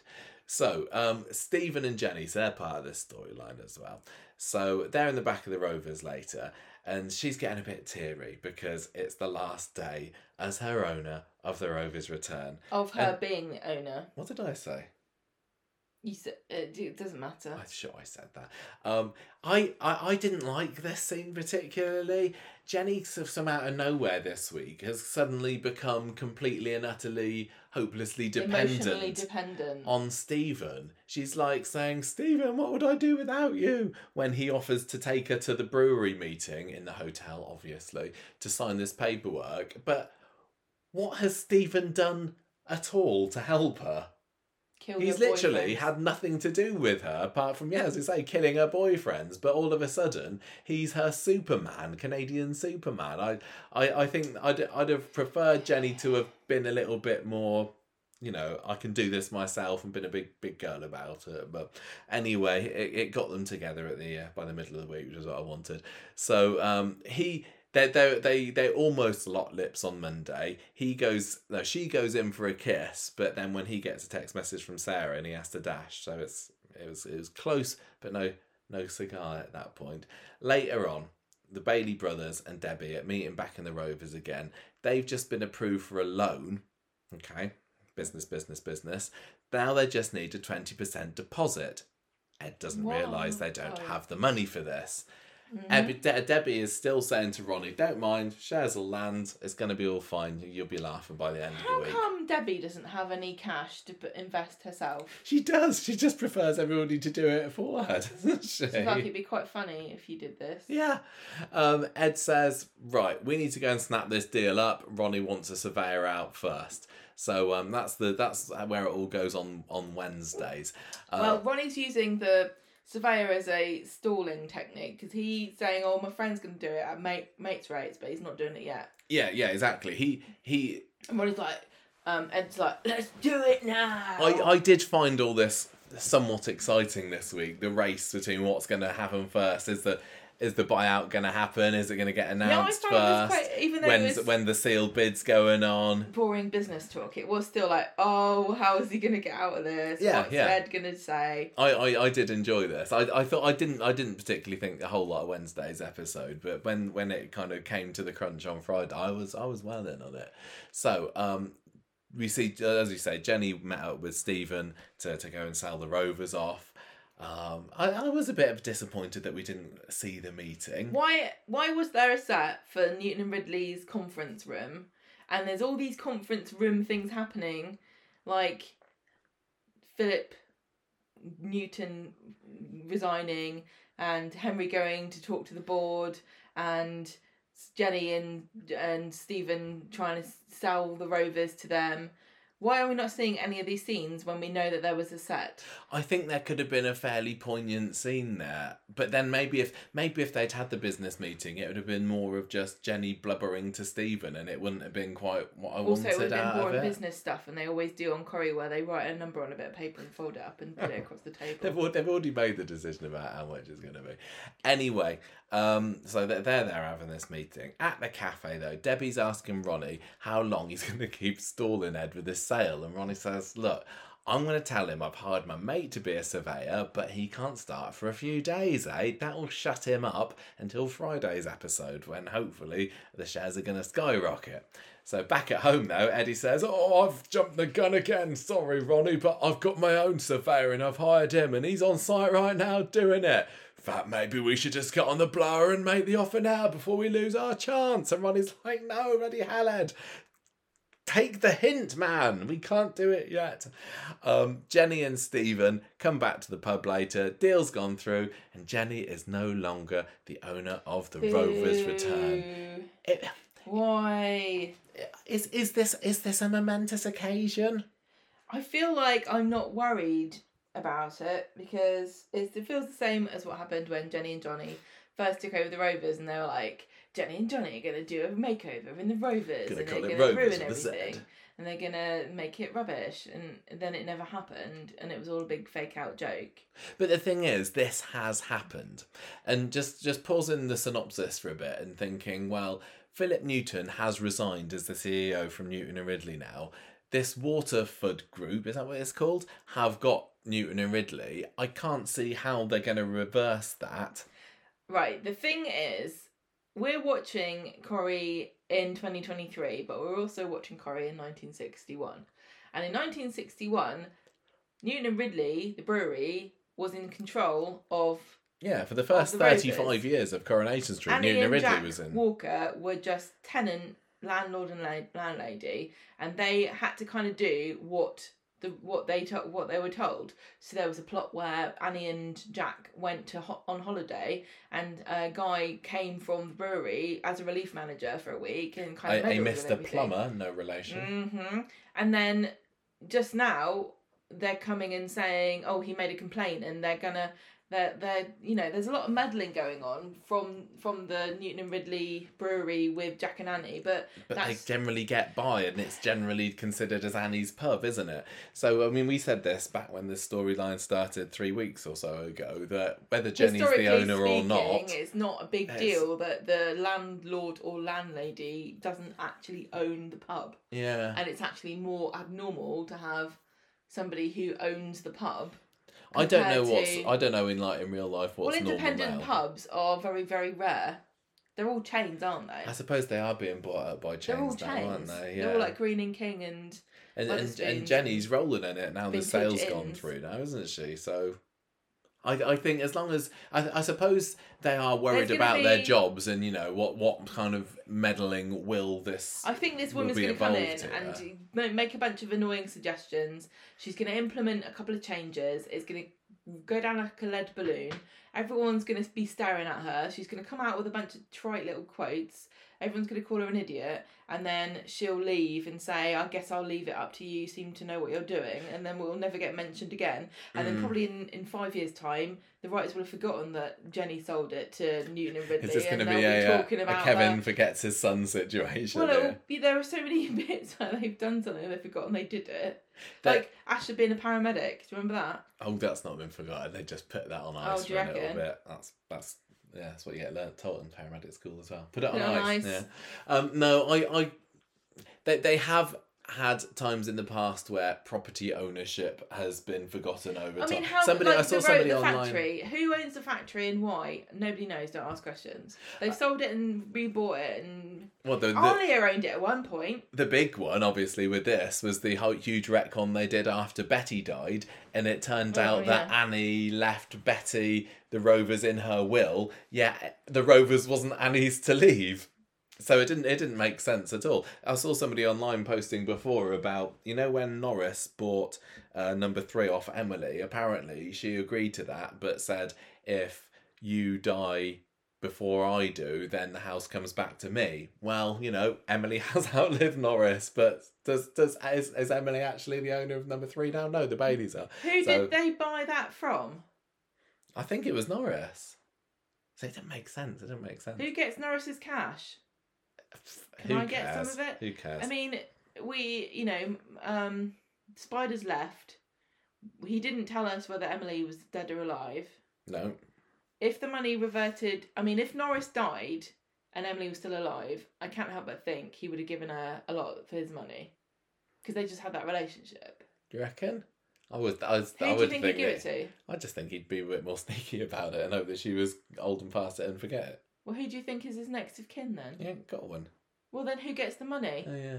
Rishi Sunak, typical. Uh, uh, anyway, we're, we some, we're somewhat off track at the moment, Well, but I'm just- basically, at the end of the Alright, day, yeah, it just it. no, no. It feels like it doesn't really make any difference. I thought you were going to say it doesn't really matter because that's really the the end point. Of no, it doesn't really make any difference whether Jenny owns the Rovers or whether the brewery does.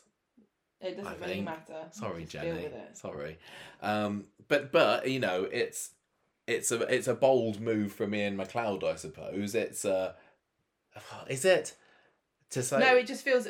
Look, at this moment in time, it feels like another Alya got blown up in a van. High, like I said, high stakes, low consequence. Mm. It's it's led to a, a few good cliffhangers. And what was that But- thing that they were saying about change? You have to change to stay the same or something, or stay Mm. the same. I don't know, but it just feels like that. feels like the writers were giving us a tip off. It doesn't honestly, Anyway. but I'm not complaining because I don't want it to change. What I but what I do want is to have storylines where I'm genuinely concerned or you know enthralled as to where where it's going. I don't really mind where things go at the moment because I don't think they're going to go anywhere that exciting. But I'm enjoying watching it because I think everyone's doing like all of these stories this week. I really enjoyed this week. I thought it was great script, great performance. There's some really funny lines and scenes. But I'm just not worried that Rovers is gonna close or Jenny's gonna leave or No, that- someone else is gonna be the landlord or landlady. That's the thing. When they raise the stakes and say this could be it for the Rovers, we could all be out of our jobs. It's like uh, no, no, it won't. It's like but I, but I think I that, but I was still invested in, um, is you know is Henry going to be able to stop the the Newton and Ridley buyout? Because I don't know whether Waterford was going to buy Newton and Ridley or whether Henry was going to swan in there and and stop it happening. I, I honestly Well- didn't know. So that that was what was interesting me. But to give a real life analogy that means nothing to anybody except for me and you. It reminds me of when you get those letters from your insurance company. They're like, just to let you know that H and B Insurance Companies has now been bought by BNS Insurance hmm. Companies, and from now on, your administration is going to be out of Swindon instead of Slough. Nothing will change, but we just wanted to let you know. It's like, I don't care. Leave me alone. Yeah, I, It's all the same to me. I don't of course, care. of course, Jenny will feel like she's been a bit of a failure. Mhm. If if something is if something was was mine, a property was mine, Mm-hmm. and then somebody came and bought it and said you can you can still live there. It's not yours, it's mine. It would feel a little bit. Oh, what did I, I have I done something wrong? You know, if somebody came and said, right, Michael and Gemma, Yeah, you, you, you moved into this house two years ago and you're making a total ass up of it. I We're going to buy it off of you. It's going to be our house. You can still live here. Great. I'd still be feeling like oh, I did something wrong, but if they gave me a, a massive wad of cash for it, I'm sure that would help me uh, dry my tears a bit. Mm-hmm. Anyway, anyway, um, I've forgotten where we were now. So the deal's gone through, um, and and and Stephen was there holding Jenny's hand because he's wonderful. So later on, Ed's moping because the words get out about the houses. This brilliant deal um, with the planning permission uh, and everything. Now everybody wants in on it, so they're being asked to give sealed bids. And Ronnie is secretly pleased at this point because it means there's hopefully going to be a bit more of a delay. So Bailey's and Debbie meet up in the pub again towards the end of the episode, and they say um, they tell her about the sealed bids thing, and Debbie and Ronnie have some quiet whispers where she's like, "Look, I reckon that Newton and Ridley are going to be announcing their buyout pretty soon, and if not, it's fine. Just cut your losses, sell the shares. You haven't lost be- it won't anything. make any All fine. difference. Yeah. Can I just say one thing about Yes. that? I, I realise I haven't really made clear about. I kind of have have mentioned it, but this stuff about Jenny and the Rovers. I feel as though if we hadn't had, we're on month nine now of this year. If we hadn't had eight months where things built up to no to no consequence at all, I would be more worried about this. I feel like Coronation Street's made a rod for their own back here, trying to convince us that any of this ma- means anything or has got any great consequence. Yeah, I like suppose right if from the beginning of the year, we've just had escalation and escalation, and stabbings, Things- bombings, yeah. acidings. so many things have happened, and it feels as though the status quo just returns almost immediately, and so it's a, world devoid of of Even in the factory, and there's been so much factory business and passing ownership and votes of no confidence Well, and buyouts and shares and everything, and still, do- Yeah. is the factory any different I'm going to sell the factory. I'm not going to sell the factory. I hate you, Stephen. You're fired. No, you're back again. Mm. Nothing seems to change, but everything is always in a state of flux. And so when Coronation Street wants to tell me that I need to worry because the Rovers is going to be sold to a, a horrible company where people are allowed to run around with books of quotes, I can't help but think, you know, in two weeks' time, we probably would have forgotten this even happened and everything will be back to normal. Yeah. If Coronation Street wants to prove that they're serious about consequences, I don't want them to start with the Rovers though. No, um, the the Rovers is the one out of all the businesses on the street that it feels the most safe. hmm Po- possibly every other business, Could close and a, change. a, a bold producer could say, "I'm axing that, and that's what I'm going to go down as the person who who closed the Kabin, the person who blew up the corner shop." But they wouldn't do it with the the, only Rovers. two place, the only two businesses on Coronation Street that have been there at the, since the very start are the corner shop and the Rovers. And out of those two, the Rovers is the only one that really has remained almost the same. Mm. You know, the, the corner shop's gone through loads of different looks and and owners, and they change things and. But even that's quite similar to the very beginning of Corrie. Yeah, it's not as iconic a location as the Rovers. It's not as though, iconic, but you know, yeah, like you say, they could they could blow up the, the corner shop. Mm. Mad Maya could come back and you know torch it, and they could just never open it again.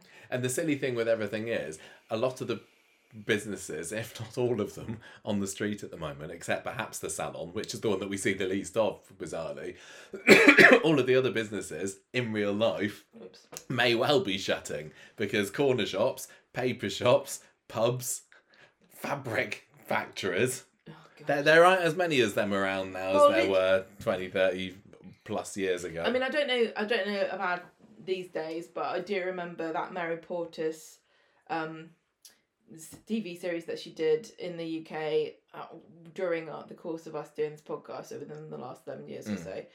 She she went to a fab a knicker factory, and it was Oh, they yeah, were making a big what you mean. deal. It was like this is the last remaining underwear factory in the whole of England, and I don't know whether that's still open or not. But the fact that that Mm. was is such an anomaly. Anyway, I'll give up.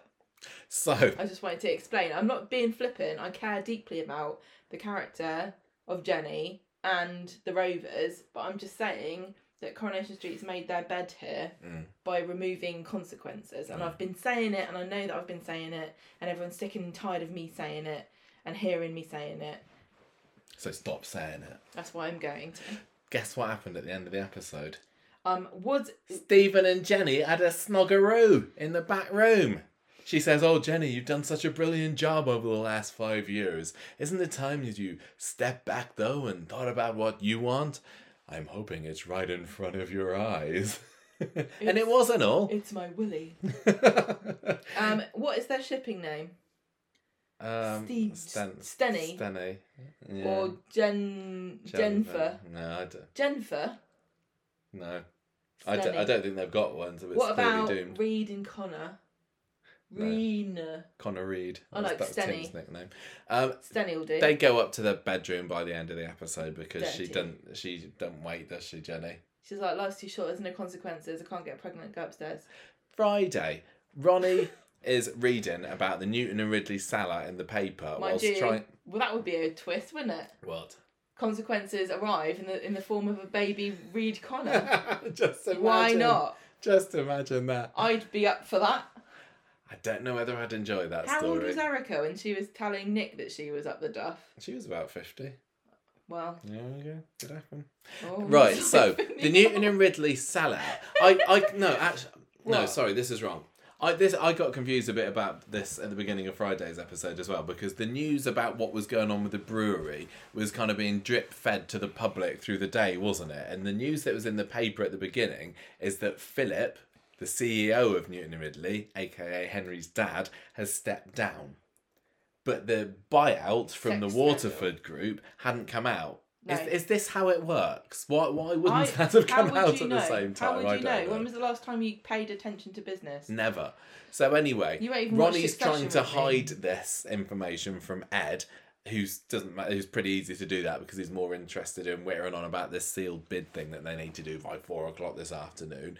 He goes off. Debbie comes in and she's like, "Sorry about this, Roddy, uh, but Newton and Ridley shares have plummeted through the floor." Um, not my fault. Nobody forced you to buy them. We just better hope that this Waterford deal goes through quickly. And I thought this was a great um, stakes to raise at the beginning of the episode because I li- it it felt like the progression of the storyline was was quite neat. And at the very end of the episode everyone was celebrating but i was literally i, I didn't know where this was going to go um, throughout all of this today. So I, I enjoyed that this was kind of dropped on us at the beginning of the episode you know? Mhm. So, Stephen and Jenny, meanwhile, after their night of passion, mad passionate lust, um, are all loved up coming out of the pub, and she's like, "Oh, Stephen, I want to organise a little trip away with you." And she's he says, "Well, you know, I got to be careful with the old money." And she's like, "Don't worry, I'm rolling in it now." And then this is when Tim comes out of his troll hole and says, "Ah, Stephen, you evil guy, what you did doing to my mum?" And Jenny says, "Don't worry about this. Phrase of doom, everybody. From now on." Everything's going to be all right with us.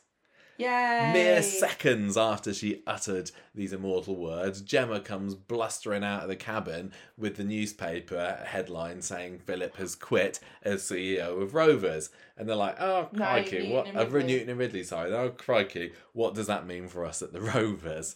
So, um, Ronnie is still trying to slow Ed down with this whole sale thing because Ed's Ed's just like, we got to do it, we got to do it, we got to. I, I, I will. I, I respect Ed here. This is what I'm like. If I want to buy something, I want to do it then.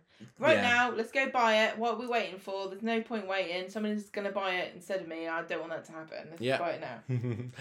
um, and Ronnie tries to say, "Oh, you know, maybe we're biting off more than we can chew here." It's like, no way, we do it. th- th- We're, we're doing it. We're gonna get this. I can I can sense everything's gonna be great for us as well. So then we get a return from Henry. Hooray! It's been like He's been conspicuous. he has been very his absence. conspicuously absent in the last fortnight or so. Didn't even get to see Gemma doing any more PA. I wonder what they've been doing, those two. I yeah. That clearly- doesn't work. Mm. Oh, he comes flapping into the pub later. I was wondering back when this deal was announced a couple of weeks ago, how much does Henry know about this? Is it being done underneath without any kind of um, con- um yeah. without any um discussion about it? And it turns out that it's true. Yeah. He's like, I've heard about this deal. I can't. Oh, this, this is the first I've heard of it. This is news to me as well. I can't say whether the Rovers deal's going to be going through. Sorry, I'm in the dark as much as you are. But he gets a phone from his dad, so he kind of scurries away out into the smoking area or something to go and have a word with him. Um, and Ronnie is in the pub at this point as well, so he's listening in because this is quite pertinent to his interests this week. Um, Henry comes to the bar later. Sad times, Gemma. What's happened? It's true. Oh. His dad's bogged off. Um, uncertainty, restructuring, possible redundancies. Who knows what's going to happen now? Everyone's a panic. What's this going to mean for us? He doesn't know. Um, but I'm going to go to an emergency board meeting later to try and stop this deal happening. But you can't follow me. me. And I'm not taking my assistant. No, yeah, yeah, Gemma, my PA, you're not allowed to come along with this because it's me that's got to do the announcement later on today. So he goes to his car, followed in hot pursuit by Ronnie, who says, "You don't know me, but I think that you should definitely not stop this buyout from happening because it could be brilliant." And then he's like, "Who, who are you?" He's are like, you what, Waterford this?" are great. yeah, And then Henry says, What? How do you know it's Waterford? Yeah, oh yeah, that was, wasn't it? Yeah, he Ronnie drops himself right in it, but manages to squiggle his way out of it very sneakily. And I'm, I am still wondering whether this is going to come and bite him in the bum. Well, he's saying, on, Oh, everybody because- knows it's the word on the street. Yeah, But but, it's going to become very suspicious when it turns out that he bought shares and he's also telling Henry something that is supposed to be secret information. yeah. By the end of the episode, Ronnie and Ed are celebrating like we've done it. We're never possibly going to be caught at this point. But I don't know what there is to. Is there anything for Henry to gain by this? I, I don't know. But um, you know, I, I wouldn't be celebrating quite so soon, Ronnie. Anyway, Henry's um Henry says that yeah, I, I've not announced that it's Waterford. Nobody knows it's Waterford. How do you know? Ronnie says it's just just a guess, just a guess. Um, and he says, "Well, you've just confirmed that it is Waterford, haven't you?" And Henry's like, "Oh, you curses, you got me." It is a classic soap thing to be like, uh, blah, blah, blah. How did you know it was blah, blah, blah? You just told me. Yes, it was basically that, wasn't it? So, um, Ronnie and Debbie um, go go go for a hushed whispers chat in the pub again, and he's like, "This is too stressful. I need to tell Ed." And she's like, "Don't tell Ed. Everyone's gonna turn on you for blowing Ed's money. Honestly, ride it out. It's gonna be fine." Um, then Stephen, oh, this is when we see Stephen getting thrown out of Red Bank by Tim. Um, and then he hears the brewery news, and then they might all be soon out of jobs. That's not really important. Ronnie goes up to Ed's office, which is the first time we've seen that for a very, very long time. The builder's office, nice. Um, and Ed's like, you know, I've been jumping the gun all week with everything and doing things without telling you, but just dropping it on you for maximum dramatic impact. Guess what? I've only gone and done it again. I've put the bid in, mate. I've done it. I've put in my sale bid. And Ronnie's like, you blithering idiot, Ronnie. Now, uh, Ed, sorry. Now I've got to confess all about my nefarious insider tradery. I've bought Newton and Ridley shares, and now they're pretty much worthless. Sorry. We got really confused about this because I was listening back to the podcast from last week and we were saying that Ro- Ed was basically giving Ronnie Yeah, tacit Permission. permission to. to do it, but that's obviously not what he thought was happening. No, even though they discussed it, he was just yeah completely um naively Trusting. yeah trusting Never that trust Ronnie. your brother Mm. to not buy shares. Um, so So I always say it's one of my quotes in my book. basically, what this will mean, Ronnie says, is that if we end up buying this because our our bid is successful, we're not going to have any money to actually do anything on it. We're just gonna. See what they say? We're not going to be able to do anything apart from play football. If only we knew someone who played football. Only played we football. knew somebody in the family who played football. I was I was insulted by this because I'd love a field. Would you? Yeah, I want a field. I want to go camping on my own field so I can I can have a fire pit and I don't have to pay twenty pound a night. Well, you, you suggest that to them then. Ed is massively start ashamed of Ronnie. Heads heads off home, um, and then Henry comes to the pub later. Post boardroom meeting, no good. He hadn't been able to stop it happening. He he said they still treated me like a kid. They've known me since I was little, and I didn't have really any sway in in that. So he likened himself to Kendall Roy. happened, yeah, and I didn't know who that was, but apparently somebody from Succession. I've heard. So they're gonna get a visit from um, uh, from from uh, Lydia from the Waterford group at some point in the next six weeks, Lydia and she will Lydia Flint, and she Sounds like a um a Agatha Christie character. She sounds like she's a character of the Flintstones. I think Lydia Flint. Do you think? No, maybe. Okay. Um, so he says, look, Je- Henry's like mega depressed about this. I don't blame him. Literally. Well, he knows he's, he's useless. Honestly, he's he's only got his job because he's because of nepotism. Nobody trusted him enough, even his dad, to tell him this was going on. So he's clearly not as important to the workings of Newton and Ridley as he thought he was. I he- feel mad on a- Henry's behalf. Yeah, I do as well. But he can hire a woman to walk around after him with a with a flamingo pen, and it, nobody is like cares because what's she going to write down? That that Henry Newton needs to know nothing.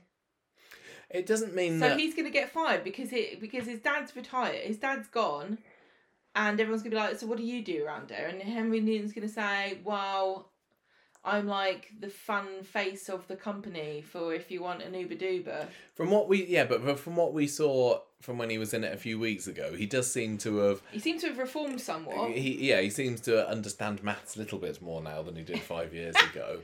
And also, we hear from Lydia later that they don't like to rock the boat too much, so they might want to keep Henry in. But if I was him, I'd definitely be worried about my job. Be- But at the end of the day, you know, he hasn't lost out on the Newton and Ridley fortune, has he? Because Philip's just walked away with a massive paycheck, and I'm as far as Henry knows, he's still, you know, going to inherit that. I'm surprised that Henry doesn't have shares in the business, considering he's part of. The, you think that they would all have shares? I don't know. I don't know enough about shares. Well, my I've got shares in my family business. um, so this is where I've, I've lost where I am now. Um, Jenny's trying to put a positive spin on the whole thing. Well, Henry's like, I'll try to. I'll tr- I hope I keep my job and I'll keep you on as a PA, Gemma. Yeah, yeah. So um, Ronnie goes round number three to try and apologise to Ed after um, the confession earlier, and says, "Look, I'm gonna, I, I'm gonna try and get the money back. If we lose this out, honestly, I'm gonna do the best I can." And Ed's like, "Fine, come on, come and have a chat with me." And Ed's like. He's not going to back down. He says, You just want me to tell you that it's fine what you've done, but it bloody well isn't. No? I'm very cross. Um, but fortunately, this is when Debbie comes round. Now Waterford have been announced as the owners of Newton and Ridley, and hurrah, the share prices are rocketing. You're going to be sitting on a little gold mine before you know it. Hooray. Hooray! And this is when Ed's gambling streak gets woken like a dragon. Yeah. Because he starts saying, Oh, we could. Ronnie's saying, Let's sell now. And, and Red's like, Oh, what if we wait for a day? What if we wait for a week? We could be millionaires. Mm. And and it, um, Ronnie's like, Cut our losses. You know, well, not cut our losses, but it's quit we're ahead. Yeah, And yeah. that was a good trick. But not if you're a gambler. You don't know that one. No, I thought I thought it was quite clever how they've brought Ed's gambling back into this. It was, I mean, it was the cliffhanger at the end of today's episode, right at the end, wasn't it? When he's looking at the racing uh, pages and he's like, "Oh, shall I? Should Oh, I?" no. Anyway, um, so Lydia Flint does come from uh, come to the pub later. Um, they're obviously moving quickly there. Sean swooshes out the back to get Jenny, and they start to make out like they're going to get rebranded and have to put in uniforms and everything. But after Jenny's finished giving her the tour later, she's like, "Well, we're going to pretty much keep things as much as they are because you know that's what we do here in Coronation Street." Apart from maybe the odd quote on a chalkboard, I like that little the little. Um, thing that they had about her and her quotes because then they went off and they had a few little scenes of Daisy and Sean reading them out. inspirational quotes to each other and it was completely unnecessary to the plot but I liked it as a little extra thing that, that, that they added for her.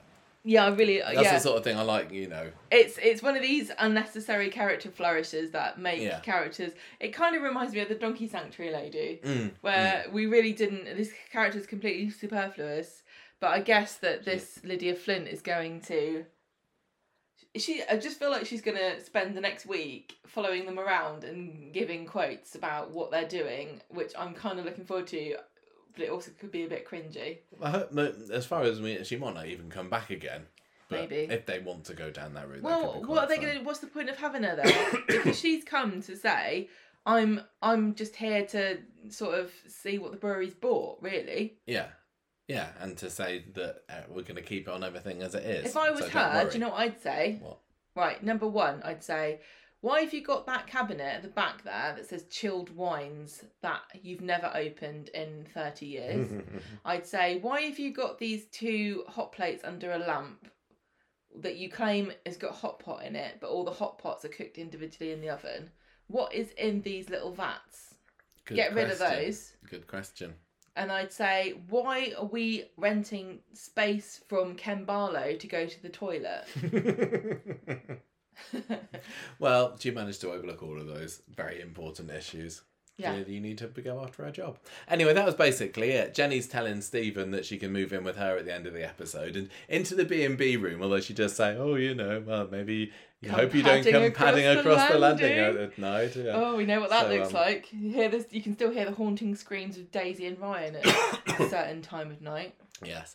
Um, Is that is that screams? No, it's Jenny, Jenny and Oh, Stephen. gross. Ooh. Um, anyway, so that Oh. that was that was that. I got a frog in my throat today. Excuse me. Have please feel free to go and have go have a drink. No, no, I'll be all right. I'll be all right. Maybe after this story. Um, so I was kind of throughout the week thinking, is Stephen going to end up buying the Rovers? But as we let things are left stood at the moment, everything's kind of solved. This is Coronation Street. Nothing's ever solved. Stephen's got this seventy thousand pound or share of seventy thousand pounds that he's not using at the moment.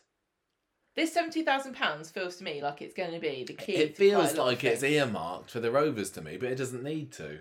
Well, what if Lydia turns around and says, "I don't think this is a very good investment for Newton and Ridley slash Waterford. We're going to have to renege on the sale because it's not valid anymore because Mm. there's a cooling off period. You didn't read the fine print." Um, so we're going to have to ask you to pay the money back, and then Jenny's not going to have it, and then Stephen's going to white knight in with his seventy k, and then they'll have enough, and he'll be like, "Don't worry, we'll be partners." And then um, also we've got Michael with this 70k and his dad looking at the racing like it's Tim looking at a hot pot. You know, he's going to be in debt pretty soon. He's go- is he going to take all of the money that they've just got and gamble it away? Probably. yeah, yeah, maybe. Uh, Carla's got this money, and I don't know whether she's gonna. Well, she's giving it to Lou. We've already seen her give some. Well, she's given her, she, haven't seventy k and fifteen grand don't add up, do they? No, well, I don't know. Um, and then you've got Sarah, who's also going to get some of it. and I don't know what she's going to spend that on. I don't know either. I'm sure they'll think of something. But you know what I mean. It feels like everybody's getting money, and Mm, there's there's at least two people here who are going to use it for plot purposes. yeah, I oh, I I just want to fast forward to six months and find out what's what the the status of the Rovers will be at that point. I'm I'm still just ever so slightly concerned that Jenny's going to be given the heave ho, No, but I don't obviously clearly don't. if she does, I'm gonna get really mad. Yeah. There are a few things that I demand from Coronation Street. And one of them is Jenny's permanent residency Jenny as at the Rovers landlady. return. Um, okay. Um, You don't need to change the landlady and landlord as much as they have over the past 11 years. We've No. been doing the podcast that long and there have been so many new landlord and landladies. You just don't need to do it. No, keep her on. Um, I I would also like to say about the this this story today that I very much enjoyed. Not just having Henry in it, and and I I think the idea that we're going to get Henry's old personality back. Clearly, that's that's gone. That ship has sailed. But I did enjoy having lots of Henry scenes. I thought that There weren't lots. him him there being should have been more. Well, no, there, there, you know, there, there's uh, more than there's been for a while, and him being very honourable and wanting to keep the family business More and everything was lovely. I loved it when he um, caught Ronnie out and when Ronnie mentioned the Waterford. So I was very very pleased with what happened with with Henry today, and Yeah, a little, little bit concerned about his future. It, it could be quite interesting if he did end up, you know, losing everything and becoming a, just a pleb like everybody else. That could be an interesting little like avenue for him to go down. pulp song. A common person. hmm Um, okay, I, I thought that was quite fun. Gemma, it's time for you to do the pool story. I will do that if you want. Yes, it is your turn. Go for it. I don't know if you want to stop No, no, it's fine. It's fine. I was trying to lead you in so you can no, I'm okay. I'm okay. in a subtle way, but no. No. this isn't professional radio. On Monday, Billy tries to apologise to Paul for what he said last night about how he, if he weren't gonna die, he'd be dumped. So you know, what a tragedy for Paul. It's certain death or not being able to go out with Billy. Tell you what, I'm glad that they didn't stick with this.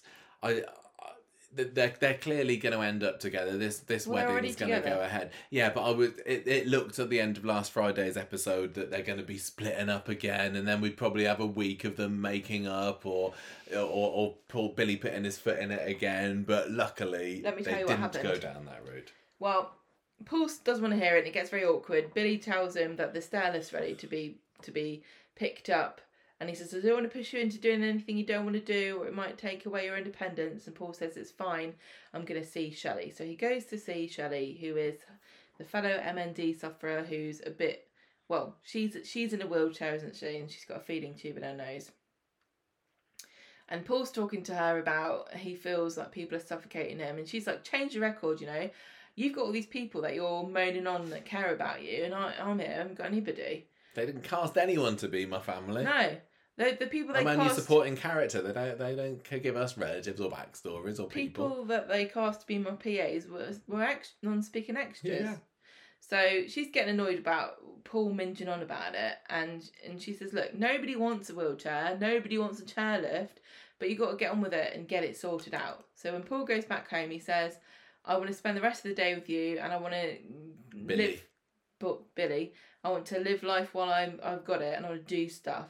So they go to Skinny Dip in a lake. Well, the, the the the plan wasn't to too skinny dip, was it? I don't know what the you know, maybe it was. was maybe it was there in the back of Paul's head all along. Maybe it was something on his bucket It doesn't list. feel like a particularly adventurous thing to do, but if that's what Paul wants to do, then fine. Well, it was nice. You know, it is very adventurous to Cor- for Corrie to go and film on location. Maybe that was what Paul was saying. I'm going to go out on like, an adventure. I'm I'm, going to take a risk I don't care about the budget. I'm going to a lake. I thought it was a, a, a lovely little scene when Okay. were sitting down next to each They other. They go to the jetty. They sit on the bench, and Billy says, "I want to talk to you properly about what happened yesterday.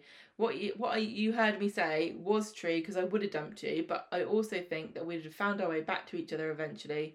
And Paul's like, "Yeah, that is how the show goes. You're right." So they kiss, they hold hands, and before long, Paul wants the skinny dip, and Billy's nervous. but he's like, "Well, it's not like I'm a vicar. I can do whatever Billy's I like want." it was like a little schoolgirl, wasn't like, oh no, oh we couldn't possibly. That's very naughty and shouldn't skinny dip.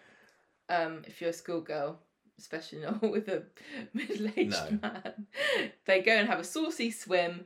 And Paul says we should book our wedding. They looked really happy, didn't they? They were Mm. just Paul was relaxing. I bet it was nice for him to feel that he wasn't restricted in his body. He's just floating. Yeah, it was it was a nice scene. It was like I was kind of thinking. Oh, it's, probably a bit awkward to film. They, they did a behind the scenes for this, didn't they, with, with Dan and Peter? And they said that they were putting their uh, skin coloured body stockings on. But even with that, it'd be, you know, you've got to be a proper actor just to say, yeah, whatever, just hold me paid. tight underwater. So they get danger money. there were definitely nipples on display there, Gemma. It's, I'm going to it's, say. it's terrible. I'm going to tell Ofcom. Also, Weil's disease. Got to be careful with that. What's what's Weil's? Weil's disease, that's what you get from dirty lakes. Oh, I don't know what this is. Yeah, What- yeah, yeah. I've never heard of it. It comes from like rats pooing in lakes and stuff. Quite bad. Rats don't poo in lakes. So I hope that they I hope they cleaned it out. That's disgusting. Um. Anyway. They probably drained it for the celebrities and then washed it out and then refilled it with spring water. so they go back home later. The stair lifts in. They start looking for register officers. And Paul says, "Oh, it's sad we can't get married in the church." And Billy says, "I listened to Conversation Street last week, and I've decided that my only comment is going to be God will be there wherever we get married." What about the bistro? no, Paul, Says Paul. Paul. says the bistro, doesn't he? Yeah. Well, Paul's like, He's had his ad- he's had his one adventurous idea of the day, which was uh, just jumping naked into a lake. So he has to rein it in a little bit when it comes to um, wedding venues. Yeah, so this seems to be the only comment we're going to get about Billy and the church, but um, we're not going He to talk se- about he it again. seems like yeah, he's really not that fussed. I, I would still hope that they'll get a blessing. It does feel a bit like Billy's like, it's not a real wedding. You're going to die soon. I don't care. I'll It- do my proper wedding. they're gonna have to have I know it's proper. not what he really thinks, but it just feel like he's been really laissez-faire about it. I would hope that Chris that that Billy would believe that they're not you know properly properly married What? until they've had some kind of blessing or something From the ch- from Yeah. the church. I don't know. So I think that they'll probably Again, to- I don't think we're going to get what we want out of this show. Do you think it really will be at the bistro? That's just like so unadventurous, isn't it? It's like just another. This is the first This is the gay, first wedding, gay wedding on on Coronation, Coronation Street, and if it's at the bistro, But then again, you know, Emma and Evil Man, that they had a really nice decoration. they are, but it's still the bistro in the back of my head. I th- I I want them to. I want them you to know, go Fizz, big. Fiz and um, Phill Fiz with two L's had a really nice marquee. Yeah, they need something like that. They do. They need something outside, or I don't.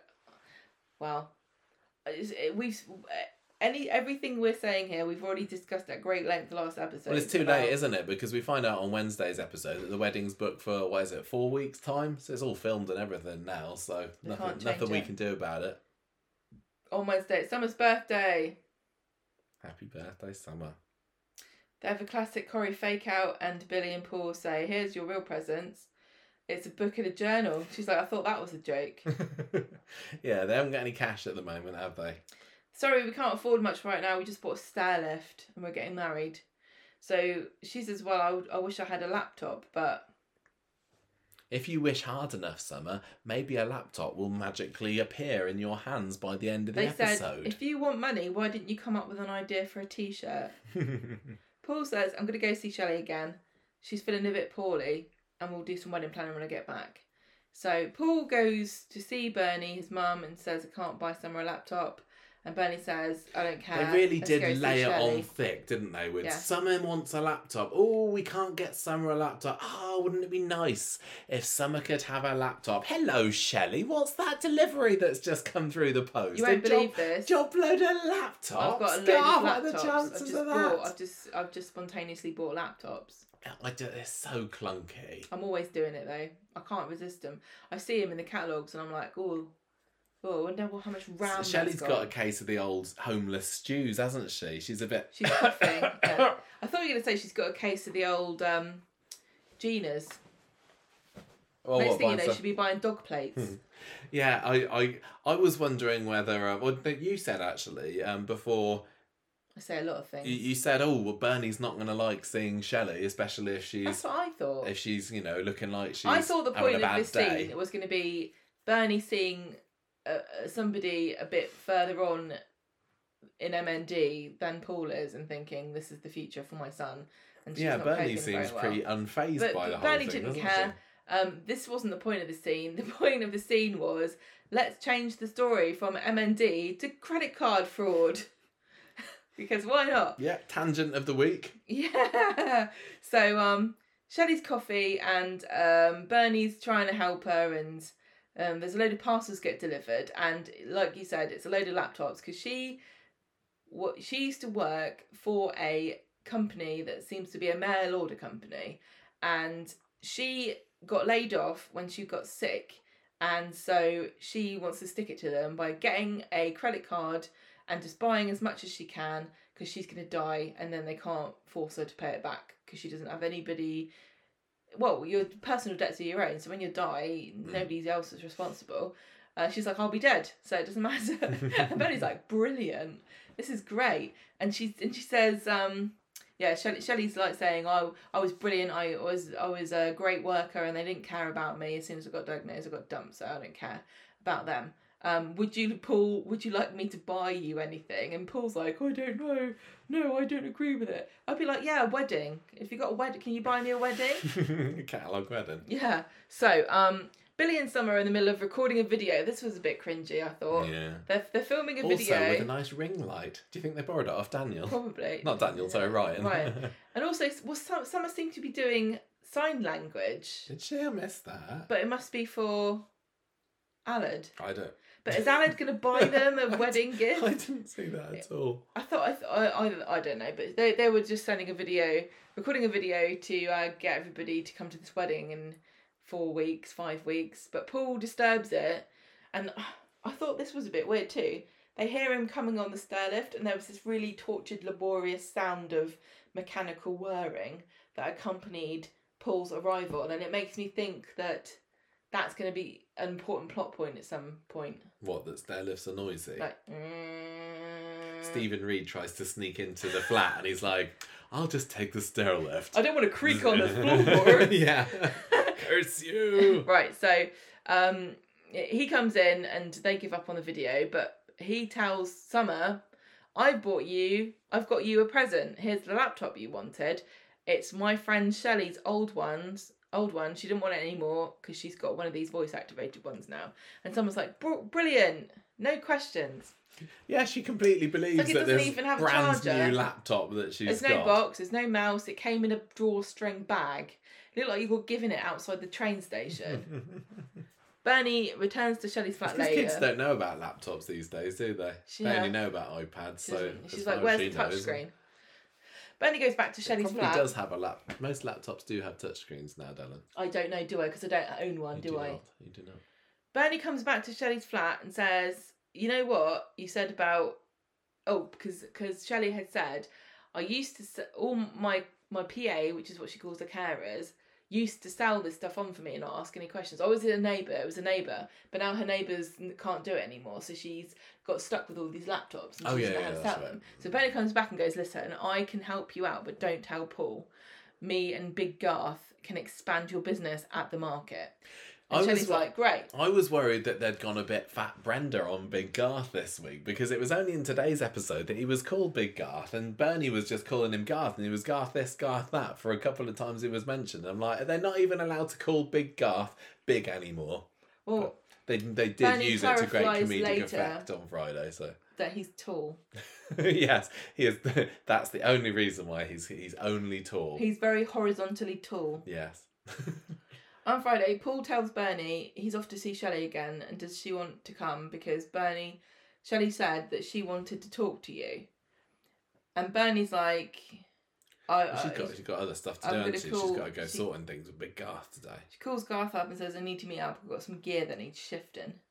So Bernie and Dev, Dev asks her, Do you want to do something later? And she says, I'm seeing a mate, sorry. Then he sees this message come up from Garth, and she th- a big Garth, and he's and he suspects an affair because it says, Looking forward to seeing you tonight. Can't wait to sample the goods. Promise I will sort you out. Kiss, kiss, winky face. It was all very silly, but um, I, I think that mind. Jimmi Harkishin did um, as good a job as as I would expect from him, which is very good at being mortally offended and suspicious about this guy's nickname. He's like, Like, why is he called Big Garth? Why is he called Big Garth? So Bernie's like, Dow's a load of old rubbish. Big Garth is married to Little G, and I'm doing a scam. So uh, Tim walks in and interrupts the scene to talk about cauliflower, which is just typical for him. Bernie continues to explain to Dev when he's gone, and Dev's like, "No, this is fraud. It's," um, and Bernie's like, "No, we're sticking it to the man," and and she says, he says, "No, I'm the sort of man you're sticking it to, businessman." And they part on bad terms, but then he comes back grovelling to her with flowers and says, I just don't think you should lie to Paul. And now I'm an accessory to this crime. What if you go to prison and Paul dies while you're inside? And she says, I want to get Paul what he needs. And he says, All right then. Very well described, Gemma. How did you find this story this week? This was very, I mean, this is this is one of those things where I, I cannot condone criminal activity. But if I was um Shelley, I can't see what the pro- like. Yeah, great, max your cards out. Do that anyway, and I'm not even dying. you were you uh, you were hoping that Paul would get the laptop? Would you I mean would would you have got one if it was? If Shelley said to me, I, "I've got literally unlimited budget. What would you like me to buy you?" I'd say, "If you're buying me a present, love, here's my Santa's list." I don't think I would. I'm too good. I'd have said no, no, no. I'd Well, have been like, too high and mighty it- about it. is it re I guess it is a crime. It's like insider trading last week. We're like, is it really a crime? Google it. It is a crime. of course So it all is. these is I get very confused. This is I'm always saying this on Corrie, like with with coercive control stuff and the grooming things and stuff. If it gets too abstract, I just can't understand how anyone could ever prove it. Mm. I think it's fairly obvious. I mean, the she, paper trail Shelley sat there and went, "I'm doing this." I don't understand why this company is like, "Yes, yes, it's perfectly normal to buy fifty laptops Mm, that's at very true. once." They, they're asking for trouble. I thought this was. is probably what happens. You know when you know on like um iPad, new iPad or iPhone release day, and you go to one of those secondhand computer shops, and all these people are coming in selling iPads, and Mm. you're like, "Why? What's how?" going on there? They're all on the MND scams. I, I I don't mind that the story's going this way particularly, but it does seem like um, another another little tangent that takes us away from the really human and tragic story Yes. that this poor guy is dying of MND long before his time, and it's it's. It feels a bit like, oh, how are we going to fill the time between now There's drama and enough. that, and not just have him deteriorating? Let's have this extra bit. It's like, tell you what the problem is. It's that when, like, all the ideas seem like they come when when you go into like the supermarkets and you get to the the magazine section and they've got all the soap magazines, but they're also next to like the really like crappy gossip like real life story magazines.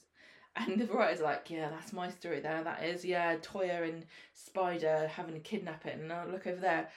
I've got MND and a shopping addiction, and I'm also committing credit card fraud. Now that's a good idea for a story. Yeah. I married my husband's ghost. Now that's a good story for Billy in a year's time. Mm, You know, it's just so outrageous and, and like convoluted. yeah. I, d- I think I, the only reason that I'm not particularly minding this is because I, I do like Shelley. I like And- Bernie. I like Shelley. Bernie and Shelley together. Imagine if Shelley wasn't sick, their world would be in so much trouble. Those two are a force to be reckoned with. Yeah, it's definitely um, in um, Bernie's, Bernie's character. character, to, to go along with this. With This one thing right. Corrie's doing at the moment, I think that we've criticised them in in the past for not doing so well, is maintaining character. Yeah, in this you think- case. Yeah. In quite a lot of cases, I think I feel like we're getting less, well, fewer examples of characters bending their. Maybe maybe there's a few you know examples if I thought a bit harder, but on the whole, I think everybody's Generally acting as they would. Well, that's good. That's good. Um, Well, I think sometimes it's uh, sometimes we forget to to praise things that are being done well, or we or you know when something's not glaring you in the face, you kind of don't think to mention it. do you think that the end, the there's going to be a moral at the end where Bernie does get caught? This is the thing. Mm. Like, I don't think Corrie can condone this happening by showing that they completely away get away with it. I mean, Paul. I can't see how Paul's going to get dragged into this unless he does something terrible. Well, he doesn't know that his mum's He doesn't know what Bernie's up in, to. in on it with Shelley. Bernie, Bernie and Shelley are not going to drop a minute and say that he knew that the laptops were gay. You know, I mean, the thing is though, she hasn't stolen. Has she stolen something? I don't even know. There must be some law whereby if you don't think you're going to pay it back. Yeah. But then you know, some certain people I quite was high just really up. hoping that I'd keep on going for a bit longer. Certain people who have got quite high up in political office have also done things where they buy stuff and they don't have any intention of paying for Mm, it. Yeah. I think we can all think of who I'm talking about. um, yeah, I, I think Bernie. I think pro- and the Bernie. fact prob- is, there's more than one person that I could be talking about, and that should worry everybody. I think Bernie probably will end up getting in trouble because of this, but I don't think that Corrie would Well, be so cruel as to have her not be able to go to her son's I wedding. So I think she is going to be there, but there may well be drama along around like, Should oh no, she's been arrested. She's been she's been arrested the day before the wedding. What's going to happen? Maybe. Maybe and Craigie will discover it. Uh, Were you surprised to hear that the wedding is happening quite so soon? no. Four or five weeks. Why wait? People have got married in about the same amount of time without one of them having a terminal diagnosis.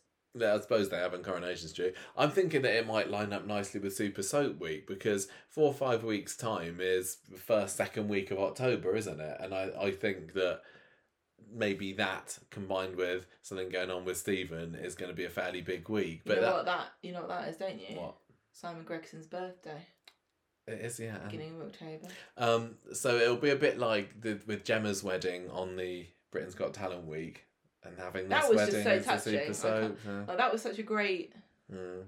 scene, set of scenes. Yeah. Um. Okay. So the Papadom storyline.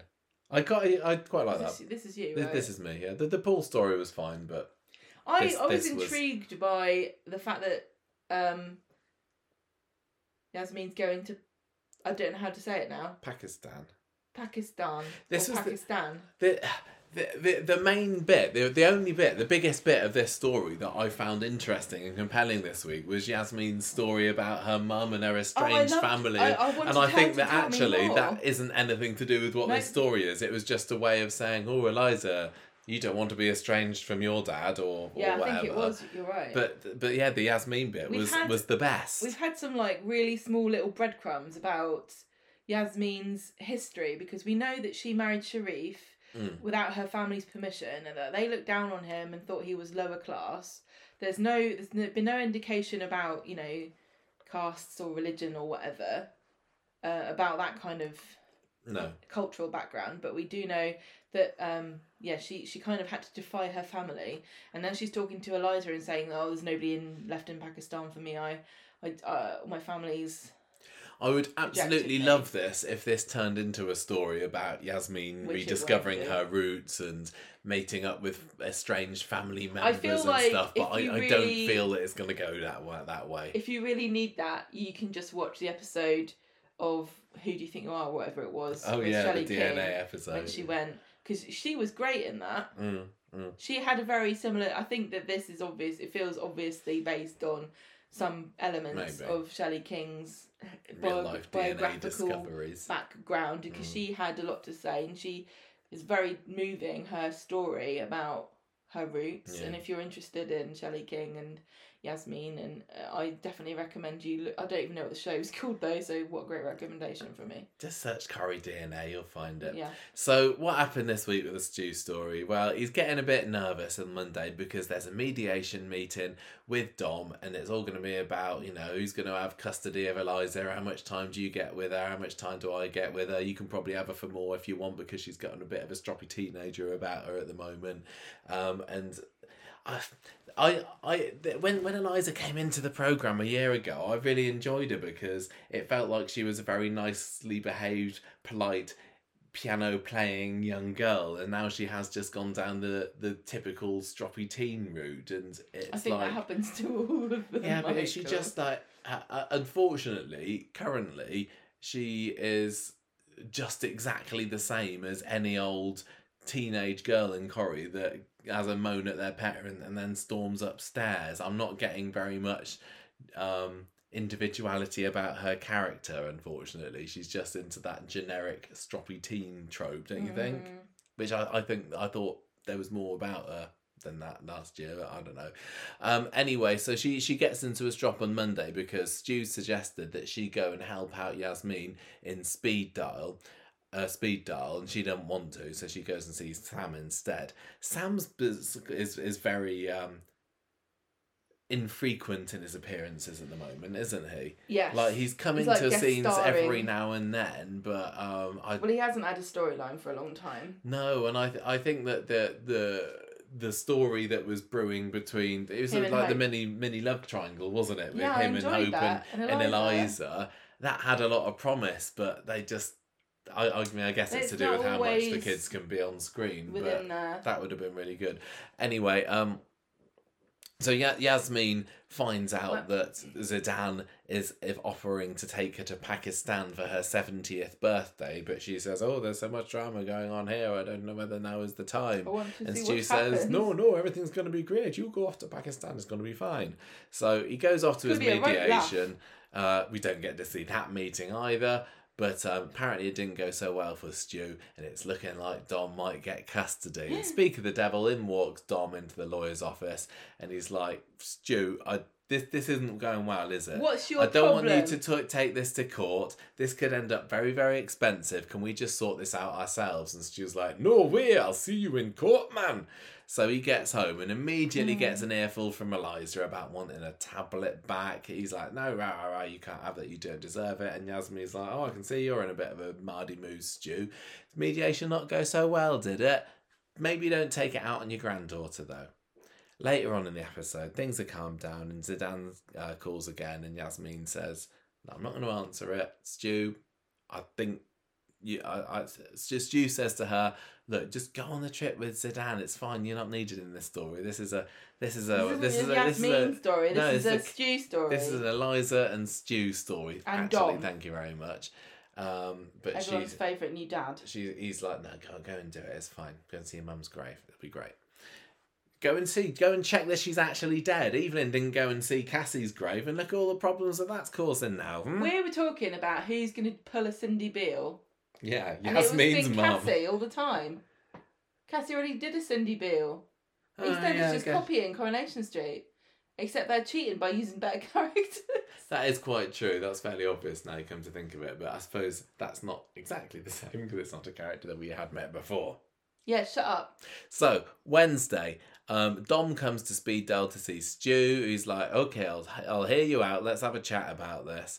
And Dom says, "Yeah, I was a rubbish dad, but I really want to get to know Eliza now." And he manages to tug on Stu's heartstrings a little bit because later on in the episode, Stu's telling Yasmin, "You know what? He doesn't seem so bad." God, you keep He's all- he's- keep starting off like start a off trying to syllable do his voice, and then can't do it. chickening out. Maybe. Uh, can't. I don't care about whether Eliza can see Dom or not, but it No. turns out that she can by the end of this. I know this is yeah one of these things where I, I'm not bothered. No, really, But- really not bothered by this. Maybe. And then they go and meet up in the precinct on Friday. And um, Dom wants to take her for an ice cream, but he says he's forgotten his wallet. He does the old left my wallet back at home trick. And Eliza says, Don't worry, Stu's rolling in it at the moment. Um, so he'll And pay Dom's for our ice "What cream. is that?" And he says, "Oh, it's a long story or something." So Dom's now knows. Dom knows that Stu's got loads of money. Is he gonna? Well, it seems like it's, Is he gonna do he's going to try and What? get get involved, get into the family, and then scam Do you think that he's gonna pull one of these Weatherfield child selling storylines where he says, "Give me fifty k and I'll never see Eliza again"? Oh yeah, maybe. That's what I'd do. Um, Get out of get out of it, and you get money. it might be quite fresh if it turns out That's that Stu joke. suspects him of um, being nefarious, but actually Dom's intentions are perfectly, um, Normal, know, nice. yeah, I don't know. I don't, I don't think either of us really care. don't think any of us really care about this one, so let's move on. Um, well, oh, we don't need to dwell on things that we're not. No, we don't. There's Cassie, so much else then. to talk about. Cassie. On Wednesday, Cassie comes to the garage and she wants to spend the day with Tyrone, but he's busy, so he suggests they suggest having dinner at the pub. So, so I guess that's lunch. Yes. So in the pub, I don't care if you call it dinner or lunch. Just don't want to know what time we're, we're having it. That's all. That's all my If it's on and it's dinner, it's at 12 o'clock. Okay. In the pub, Mary is suspicious of the fact that Cassie is in the booth flirting with Dev, and uh, Cassie just getting completely drunk over the course of the afternoon, falls off a seat at one point. and when Tyrone comes back, he realises that she's been in there this whole afternoon getting off her face. So Dev was a little bit, um, you know, he had a go He's at flirting. Bernie for supposedly having a relationship with Big Garth, but he was just being, he was He's putting living it it out large, there wasn't for he? Cassie on Wednesday. How Well- hypocritical, Dev. Exactly. Maybe that's why he's worried because he's projecting. Hmm. So uh, Tyrone's not pleased with Cassie and thinks it's going to jeopardise her recovery. So she lets Tyrone drag her home.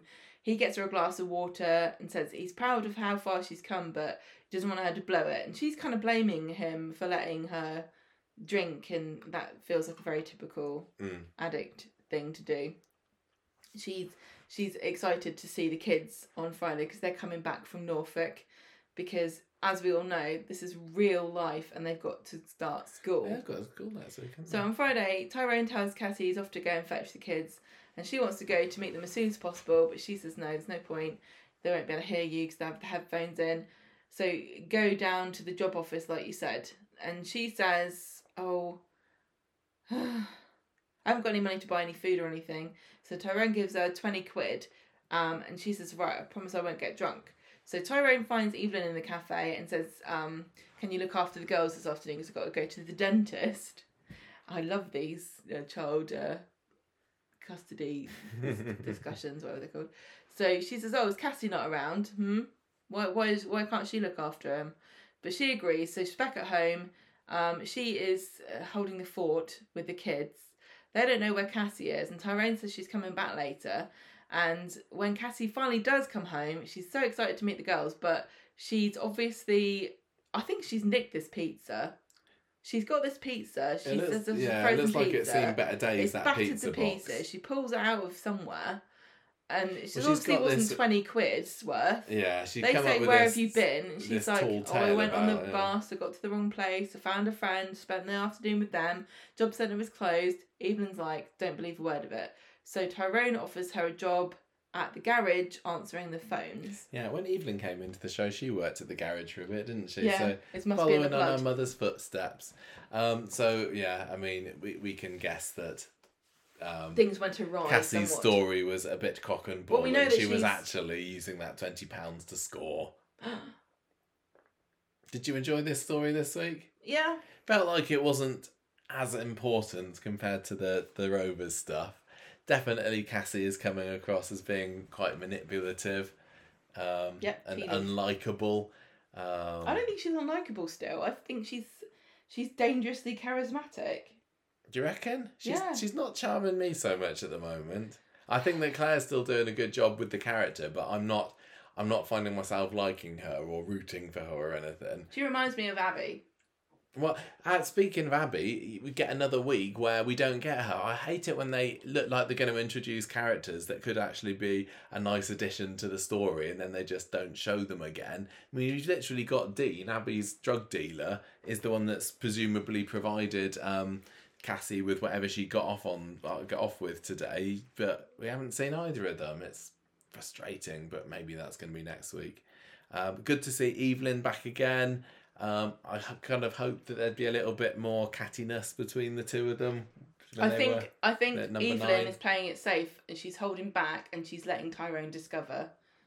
Mm, yeah, that makes sense. If she if she sticks her oar in now and interferes, Tyrone and Cassie will blame her. But Mm. if she takes a step back and lets Cassie destroy her, Yeah, her, own, own life, grave, she she then doesn't take the blame for it. Okay, well, that was about it for this week's Corrie, wasn't it? Um, you said that you enjoyed this week's one. I was so so on it. There was there was a, a real mix of episodes. There was there was lots of okay stuff. Wednesday, I just I just didn't. oh, Was it Wednesday? I can't remember. Or was it Monday? One of the, one of the two of them. I just didn't get on with it because of the amount of business boring stuff was going on. But, I was really really Apprentice. but I was really, really into it today. Um, so it, the the score went up, but still, it's going to end up being another three and a half, I think, for me. well, you said you didn't like it, then give it three and a half. That's what I'm gonna like give it, and I liked it. Oh, I thought you were going to go higher than that. I thought there were great bits at the end of the week, and and not so great bits well, as we were reading week. stuff out, I was thinking, Mm. like the whole Dom and Stu storyline. No, Yeah, um, I'm gonna. I'm maybe gonna it is four. I don't know. I think I'll give it three and a half. It well, it was not a four week this week. Um, I'm gonna I'm gonna give it um three and a half naked archdeacons, flapping Where- his where? bits around in a lake out of five. Mm. What about you? I'm gonna give it um three and a half inspirational quotes. Only half a quote, you tease. yeah, to be. um, character of the week this week. Um, what have we got? What have we got this week? We've got Ryan, Daisy, No, Jenny, it's none of. Stephen, Ronnie, Ed. Um, Michael, Paul, you got Bernie. Billy. You got Bernie. I love as a Bernie. Do possibility. you like a Bernie? Yeah. Cassie, Evelyn, Tyrone. Stop. Stop You saying asked me names. what characters there were, and Yeah. I'm answering you. Um, Jenny, I don't, I don't know if there was Henry. anybody that super stands out above everybody else this week. Jenny. Um, I quite I found Ed quite amusing to watch this week, just with how like gung ho he was being about all these business deals, despite and, and not being able to pick up on You're never one gonna of his believe hints what I've that done maybe now. he needs to slow down. You're never going to believe it, Ronnie, but I've opened an ISA with a very reasonable interest rate for our savings plan.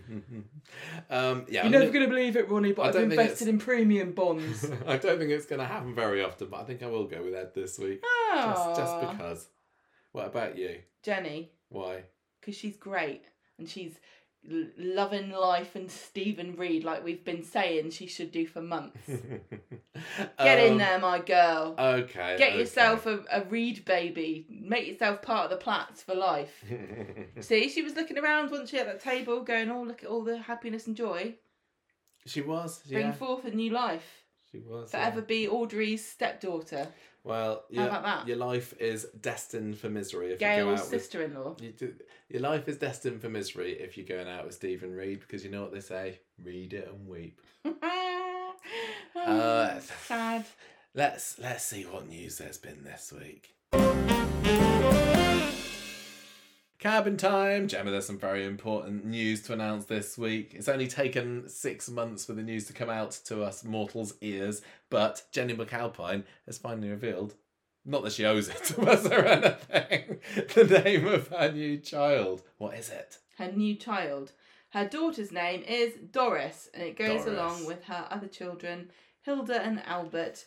And she's uh, she did an OK magazine. Yeah, she's on the front of OK Mm. magazine this week. And she- Interview. yeah, and there's a, there's like a, on the OK magazine's YouTube channel. There's like a four or five minute video of her I- chatting. Lovely to see her again after all this time away from from Corrie. Oh, I believe all these names are family names that she's given, but they all are quite coincidentally Coronation Street names. I just I just love it. They're so old fashioned, and I loved- if we were them. if if you know if we if we had been blessed with child, I don't think that any of those are names that we would have seriously considered. But it just feel to to get. I can't remember which of our children came first, but every ever since another one has joined the clan, they've just felt all so right to each other. And when we heard that Doris was the name, it's like, of course, that's a brilliant name for Jenny's But I just, I just love it. I think it's such a lovely, lovely name. Um, and like you said, they're all so Corrie themed, aren't they? So this one's this one is a family name, but because you got Doris Speed playing Annie Walker as the first Rover's uh, landlady, it's just perfect. She said, There's obviously something in my DNA that means these baby names keep happening. People have said before that Albert and Hilda sound like two childhood sweethearts writing to each other during the war. Now Doris is the auntie who's come to join them. That's a a very imaginative Why way are they imagining that her them. two children are childhood I don't know. sweethearts? It, I, I love it. Really cute. Um, It's brilliant. I absolutely love these Jenny and names. They, I, I just want them to keep having more babies so we can find out what other names they come up with next. maybe it's we'll just write to her and say, You don't need to commit yourself to actually having these children, but how many? Just If you were to have, give us another 10. yeah, if you were to have another baby, Jennie McAlpine, what would you call? Go on, go on, tell Right. us. Um, Barbara Knox's special is going to air. Barbara Knox's special. You're right, Gemma. This is the news. Barbara Knox's special. There's a television program about Barbara Knox, and they're airing it on Friday, October the 13th at 9 pm on ITV. That's really weird that they've said the air date's so early. You know, and it's it's a month and a half Corrie away. too. Yeah, it's, we're not going to be able to. late, it's it's going to be be on while we're racy stuff. recording. Some uh, where we're going to be. Do you reckon? Some saucy stuff going on down at the Orinoco Club. um, that's going to be something to look forward to. Also, don't forget next week, Friday, there's no Corrie. Yes, that is very true. Yeah, it's Thursday next week, isn't it? So we're going to try and get the podcast out on Thursday night. It's going to be a bit of a late night, but yeah, that's. I just, I just, yeah, find it interesting that they're announcing the release date of this a month and a half Everyone's before it comes them. out. But like, it's, it's on Get it into your calendars, everybody. Friday the 13th. Now, finally, this is a bit of a um. This is very very short Kabin this week. I'm just trying to That's completely fine. keep it going with blabbering. You don't need to but extend as it. as an update to Sue Cleaver's shenanigans um, from last Why are you saying news, shenanigans? just all the news that's been going on with her and her and it's not shenanigans. I don't know the she word. she was talking about her weight loss last week on Instagram, and this week she was on Loose Women on Thursday. She was a panelist. Yeah, yeah, yeah. And She, she just said she's had a terrible year. She she's said gone into more detail about it. She said she had a hysterectomy in March, and then a few weeks ago she ended up in A and E, and it was very scary. She didn't go into details, but she said she had surgery and ended up in intensive care, which sounds absolutely horrendous. I know. Hope that she feels better soon. I Yeah, best assume that she does Sue. if she was able to go on loose women, but um, I hope that the worst is behind her and that she um, gets healthy and uh, feels better soon. Okay. Yeah, keep that's- eating those pies. It's it's it's medically. Um, I don't think you can get them on prescription. can you not? Well, I've asked. Should be able to. No. Gaddas would. Gas Just on the way home, Eileen is a So I'm on pie. my way home, and here's a Ginsters. It, it was it was Sue that said that she wanted to She eat her she pies said last it, week. not. I don't know why Michael's bringing it up though. Right, so that's the Kabin, and Just now we're going to listen do to what she says. feedback now. Okay, um, let's let's do some feedback to finish off. Then three point seven four was what last week's Facebook friends Gave scored last week's Coronation Street. That's pretty good. Chad gave it four and a half garlic graters used as foot files. I don't think we mentioned this on the podcast, What? but it turned out that Daisy had been using the parmesan grater on her feet. Oh Do you yeah. remember that? um, Richard gave it four little soldiers being shown on Ovids to pay the monthly rent out of five. and uh, Judith was three packs of Lurpak smeared on Kirky's cheese board abs out of five. They're all good. I think I think they've been getting some good ones. I've not been very happy with the, with some of my Altovs that I've been given the last Oh. couple of weeks. Um, definitely getting beaten by the Facebook group. the joke about Kirky's cheese board abs. Yeah, yeah, yeah. This was this was when um they were talk when Beth was talking to Ryan about um what what is it that you put on your to, on your abs to give yourself the glistening look. Yeah. Doesn't just work with anything. Lurpak doesn't work. Yeah, it was it was all part of that. So, that. what kind of cheese does Kirky have on his cheese board? I think it's more Dairylea than Stinking hard bishop. cheddar. Yeah. I, I forgot something else that happened. Speaking of factory scenes, we missed we missed that scene of Simon being useless in the factory today, making the tea wrong, didn't they? Oh do, you, do you remember that? no! Yeah, he I was did a lot of tweets. Let's get and yeah, you were you by were. order of the boss. I, I said I told Gemma she's been slacking on her tweeting duties recently. well, I did so- some magnificent You tweets, and I haven't had this week. always always just have to say made me laugh. I, Um, I I thought you did some very good ones. Thanks. Anyway, um, so Rebecca, this is what she says. We only go, what's going on with our emails? People need to send us more emails. We've only had two this week. We've only had Rebecca and Nancy. Get yourselves tapping around those keyboards, guys. Let us know what happened. Well, know what you thought about what happened this week. Um, Rebecca says, first of all, I'm enjoying learning more about the OnlyFans, and it's learning in a Corrie way as well. Although I am feeling sorry. What? Now is the time to stop. yeah, you don't want to be Don't go too far with your knowledge on OnlyFans. Um, She uh, says, "I'm feeling sorry." for Ryan. I think he's only doing it because he feels he has to contribute to Carla and Peter. He doesn't want to do it. I also felt sorry for him when that guy online called his face melting, and I blame Beth for that. If she hadn't pressured him into posting an abs picture, he would have hidden his face. but it was bloody Beth who did it. You know Yeah, what she was like. Now, now he knows he can use this filter, so he'll be fine now. No problems. Some people think Liv is Daisy, but I don't think that she would be that cruel. Nah, no way. Maybe in the past, but I think she has learned. I think she wants to save some coin now. She's moving into a new house. Yeah, I wouldn't I be would. paying Ryan for for torso pics. No. I wouldn't Um, be paying anyone for torso Yeah, pics. you had to stop all of your your your outgoings when we uh, moved house, didn't you? Oh, when we moved house, I was like, listen, lads, it's been fun. Bringing Simon into the story could be a reminder to the audience that Simon exists. Good point. Like Ryan and Daisy's relationship was focused on just before the acid attack. Oh, and the, Who- the Who's Paul line I found that kind of funny, but maybe that was just me. I think it was just me too. Um, Peter Ash is breaking my heart. He is doing such a fantastic job. However, I can see Billy quitting the church to get married. No, he won't do that. I don't think that. The Debbie and Roy scene I enjoyed as they never really get a scene together. Every time they mention the stair lift, though, I'm like you. They already have one. I love They the. took it out. They took it out and now it's back again. I love the Paul and David scene and glad they remembered they were in prison together. That's another perfect example of what I was saying earlier of sometimes they'll put somebody into a scene into a story Yeah, because they think true. they're involved and it's like well we've we've had them we've had them show their face for a couple of scenes. Now Yeah, stop well, banging on about win, why they're they? not in. We've spoken before. There are so many ways that Corrie. Maybe that can be a Patreon episode. Top five ways Corrie cannot win. um, please, please don't have Billy and Todd hook up, hook up again before the wedding. Uh, what Paul is going through is drama enough? Well, clearly it's not drama enough because now they've got the little side story of uh, Bernie's side business in the laptop. They could that could be the slogan of Coronation Street. What? Is drama enough?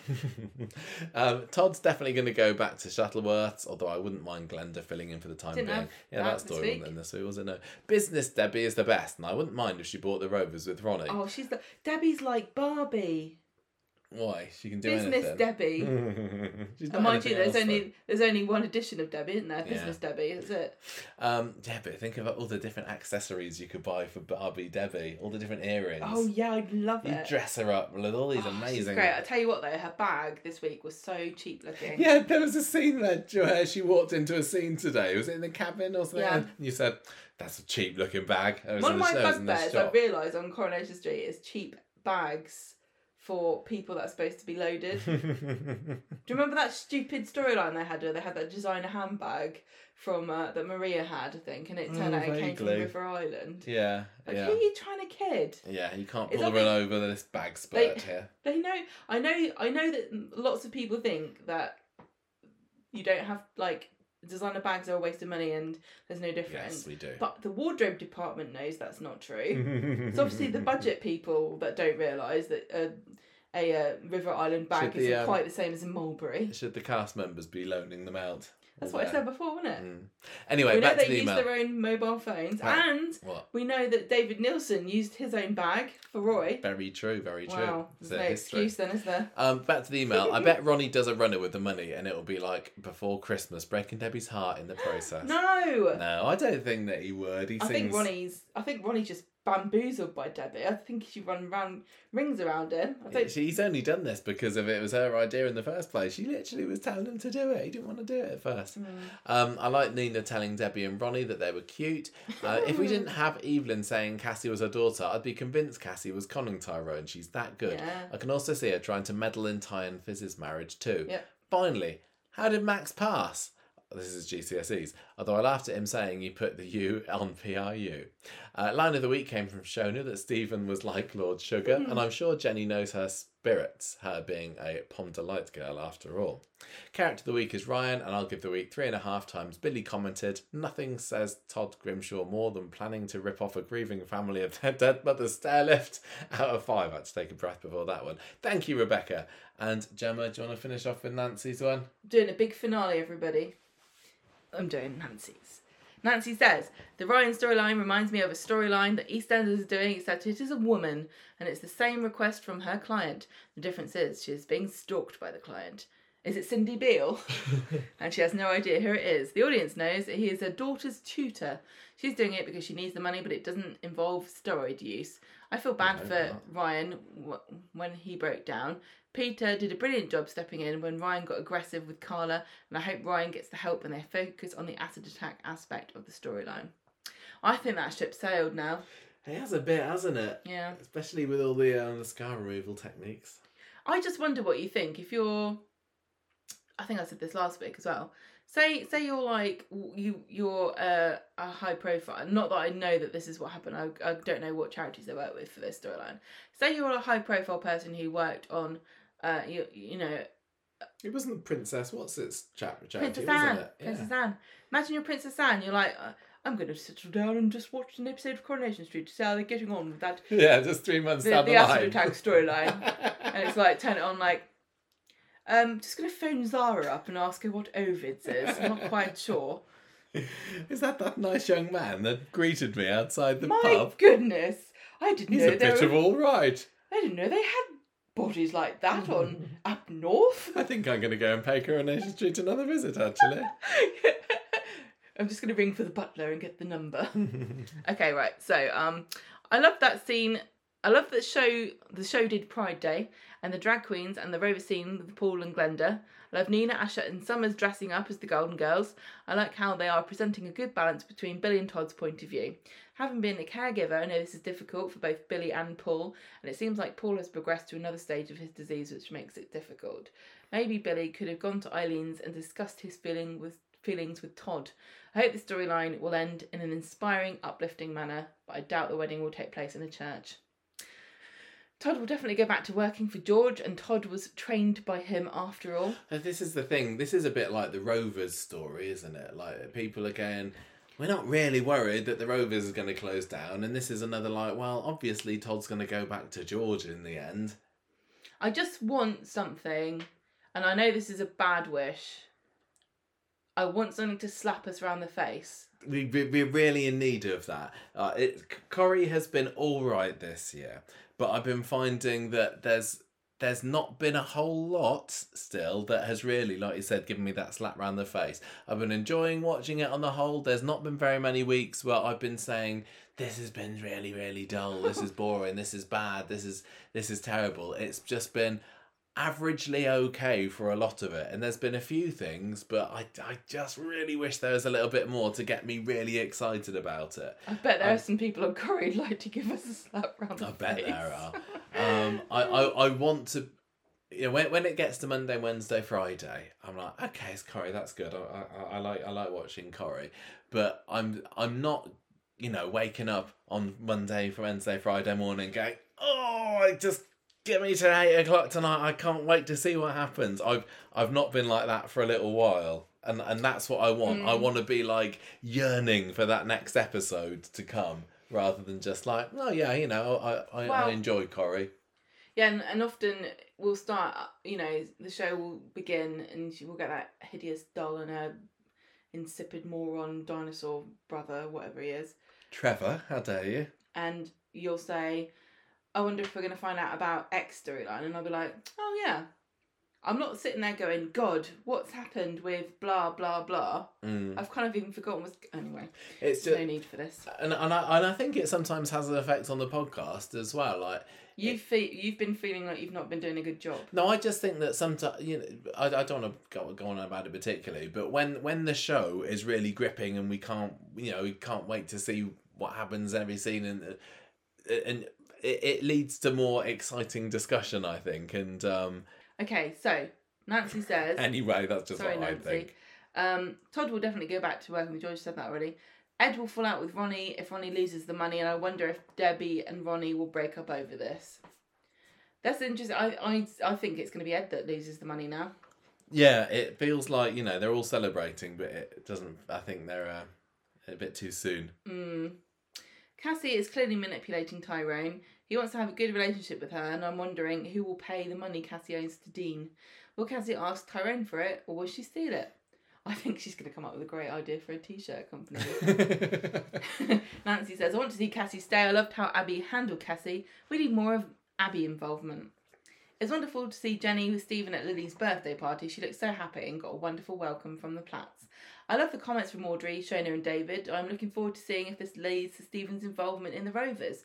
Will we see a reaction from Sally, Tim, or Peter? Will Gail get suspicious once she sees the equity release lit letter? What do you think is going to happen when Tim goes to, to buy a pint and uh, Stephen comes walking in the Oh, bar? he's going to say, I'm barring myself from the pub. I, well, yeah, I mean it's you know it's a hard choice for Tim, isn't it? He likes his There'll be beer. a, a funny scene where Tim and Sally are sitting on the sofa and and Sally's like, "Oh, we should just go for a nice drink in the Rovers." And he's like, "No, Sally, we can't." and she'll be all upset, and he'll be drinking a tinny Oh, on the you on the sofa, yeah, enjoying himself and watching Zambezi. yeah. Nancy says, "I'll give this week's episode three and a half cakes that go together with a cup of tea out of five. Character of the week is Peter, and shout out to Ryan. Shout out. Right. Um. Well, thank you everybody for listening. That was a bit of a short one this week. Good job, really, because we started recording it late. It's still twenty past twelve. Um. But as as I said, it was it was a week where There's things no happened. need to say to fill time. No, I mean, you know, there was skinny dipping, there was Rovers buyouts, there was you know, there was some big things that happened, but I just want it to feel bigger. Maybe we're getting burned out. Do you reckon? I hope not, because there's no solution to that, is there? There's no solution. We just have to keep on going. I don't feel particularly burned out. I just, it's not, I just, I don't know. I don't know. But we've used, we still had some good times today. Had a lovely time sitting next to you for the last last two and a quarter hours. I hope people have enjoyed listening. It. They don't want to be listening to us moaning about it though. So let's cool. Let's smash that on the head and say if Email you want us. to contact us, please do because we didn't have many this week. Don't forget, I, I don't just want people who agree with everything we say. If you've got a different opinion, I'll, I'll give you the space and respect to say what you've got to say, and maybe I'll comment or not about if I agree or disagree. But I don't want anyone to be put off of writing in if you've got a different idea about something than we do.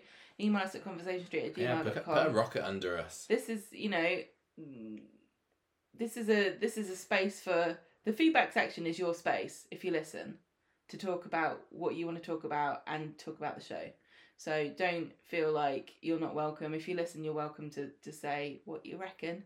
You can find us at conversationstreet.podbean.com you can leave us a review on itunes or you can find us on instagram twitter spotify facebook oh x. Threads oh yeah, Patreon. saying nothing. please do um check out our latest Patreon episode. Oh yeah, we did a it good was a one this really week, fun one we? this week. We did a top five watery moments on yes, it was Coronation Street. inspired by Billy and Paul's skinny dipping, kind of. Kind of. Um, that that was really fun. If you want to join, that is for the five dollar tier and above. You get access to forty odd episodes instantly, plus our latest We're one. nearly on our fiftieth one now. Yeah, and uh, you also get other freebies, etc., and so on. That's enough from us this week. I hope that you enjoyed listening, and I hope that you have a good day. Yeah, we have got. Um, we're still hopefully going to get our two episodes out next week, even though the the, the the the street talk one should hopefully be out maybe Thursday night. Maybe I'm gonna. Maybe I'll put it out on Friday. We'll have to see. But um, It's definitely yeah, don't forget out. that schedule is different um, for, for, for broadcast next week. By Friday. Yes. Right. Goodbye, everybody. Ta-ra. Oh, I thought you were going to say goodbye then. Goodbye. Bye. Music for this episode came from podcastthemes.com.